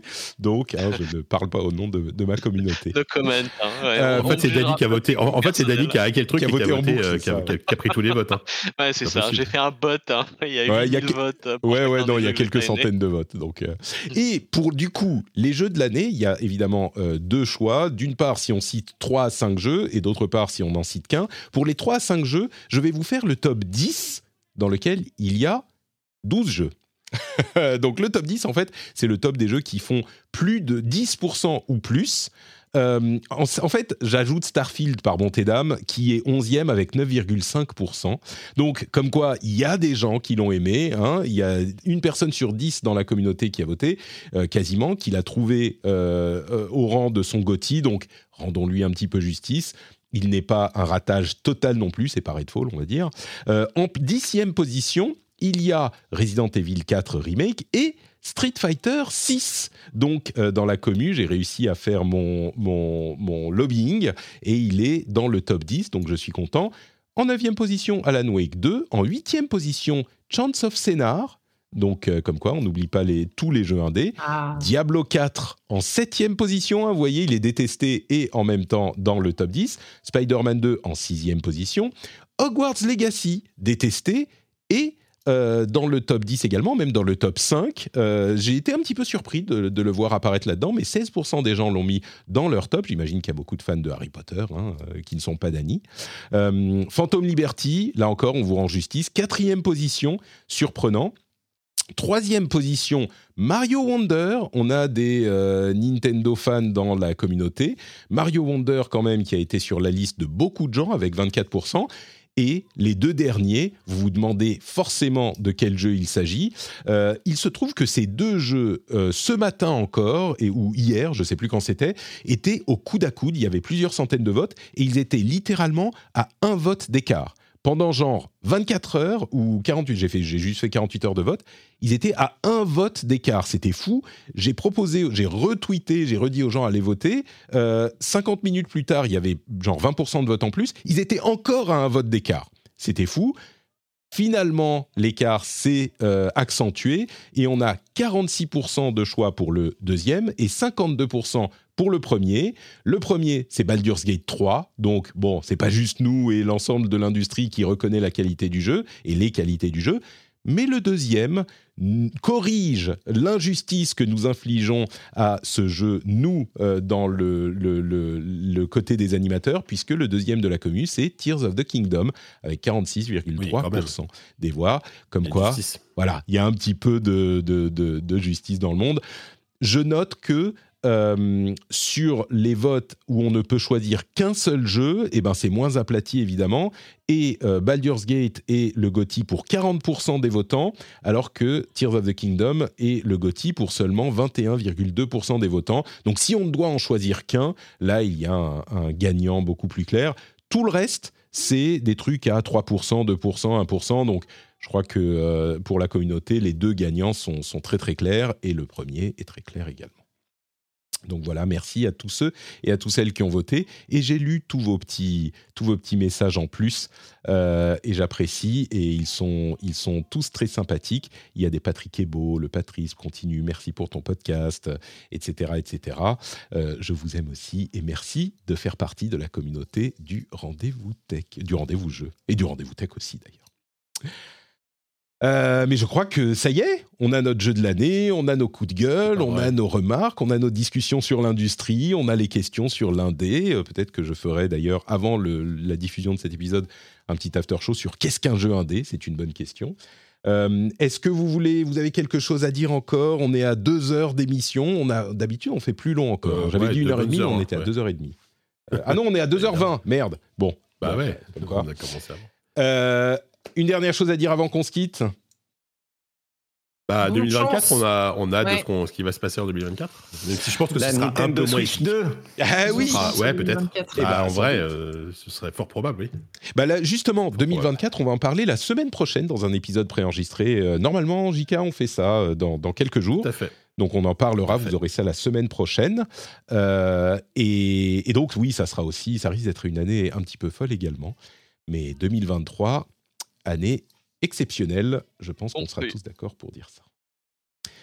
Où peut-on vous retrouver? On va garder le même ordre encore. JK, où es-tu dans le monde? De l'Internet Bah, euh, ça ne change pas de semaine en semaine. Hein. euh, ZQSD, le podcast.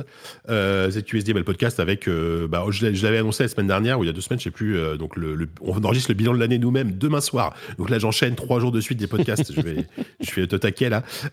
En partant, enfin, en partant, en crossover avec le rendez-vous jeu. Donc, ça va être sympa. On va être 11 autour d'une table. Ça va être le bordel. Pas mais, avec le rendez-vous jeu. Ça va être rigolo. Avec Silence on joue. Silence on joue. Oui, pardon, j'ai dit rendez-vous jeu. Bah oui, tu vois. Oui, mais c'est le, avec Silence on joue, pardon. c'est le podcasting. Voilà, c'est Quelqu'un le- dit le... Ah zut Oui, c'était Euh, génial. Le- GPU. Le, petit, non, le, le. GPU, le, le Gaming Podcast Universe. C'est ça. Euh, euh, merci voilà. à la personne qui a trouvé cet acronyme, bien sûr, beaucoup plus malin que ceux qu'on avait essayé de trouver. Je me souviens plus de ton nom, Exactement. mais la justice divine euh, viendra sur toi. Dans le bon sens. Voilà. Et sur Blue Sky, euh, JK Loret et JK LAURET. Euh, Dany, où es-tu sur Internet? Sur Twitter, at notdany, comme d'habitude. euh, peu actif, mais, euh, mais je lis et je m'intéresse à tout ce qui se dit. Très bien. Si vous faites un at note Dany, il euh, verra votre message. Eska, Eh bien, moi ici, tous les deuxièmes jeudis du mois, dans le rendez-vous jeu, euh, une fois par mois environ chez Super Gamerside, et puis euh, Twitter aussi, escarina underscore. magnifique. Merci beaucoup, Eska. Cassim, où es-tu? Eh ben moi, on peut toujours me retrouver sur euh, Frandroid et puis euh, sur Twitter et Blue Sky euh, à Cassim Kitfi. Et puis, et puis voilà, c'était c'était une très belle année. Et, ça a été une année assez marquante pour moi dans le jeu vidéo avec le Activision Blizzard. Donc c'était c'est vrai que c'était Ah oui, particulier. Alors, Voilà. on, en a, on en a suffisamment parlé, mais j'imagine que pour Oui, toi, euh, c'est pas les jeux tant que ton travail titanesque sur le suivi de l'aventure rocambolesque du rachat que, qui, qui a fait de toi le, le spécialiste de, de l'industrie, Mais- du coup, dans tous les médias. C'est Bien sûr. Euh, non, mais du coup, euh, du coup, voilà, c'est un peu bizarre de faire le bilan de l'année. Euh, mais, mais voilà, très très cool et hâte de voir 2024. hâte de voir 2024 de mon côté aussi. Note Patrick un petit peu partout. Le Discord est dans les notes de l'émission. Il y a une newsletter qui est cool. Il y a des lives sur Twitch et sur YouTube. Et bien sûr, le Patreon, patreon.com slash rdvjeux pour soutenir l'émission. Je vous remercie de nous avoir écoutés. Je vous remercie de nous écouter chaque semaine. J'espère que vous passez de bons moments en notre compagnie. Euh, et je suis sûr que nous passerons encore de très bons moments pendant euh, une nouvelle année en 2024. J'ai hâte de vous retrouver euh, pour ce qui s'annonce être aussi une année très excitante. Bon, on en parle la semaine prochaine avec Jika. Joyeux Noël à tous et à toutes. Bonne fin d'année, joyeux réveillon et à l'année prochaine. Ciao, ciao.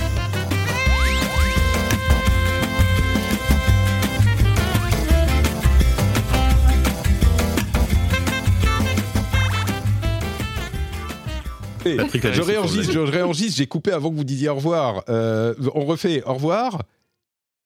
Joyeuse Oh, oh, oh. fête Bonne fête Ciao À l'année C'est mieux prochaine comme ça.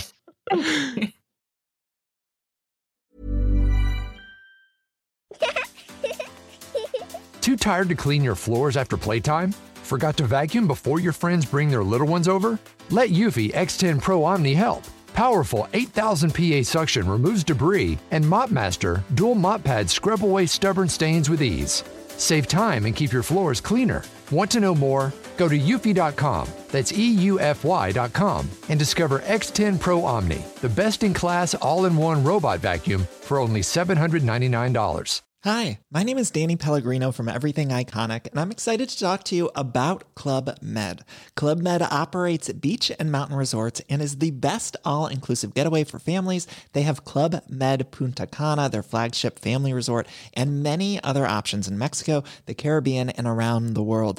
Club Med are the pioneers of the all inclusive concept, which is the best way to vacation. Great for families, groups, or even solo travelers looking for land and water sports, delicious food, and a place to make unforgettable memories. Visit clubmed.us, call 1 800 Club Med, or your travel advisor.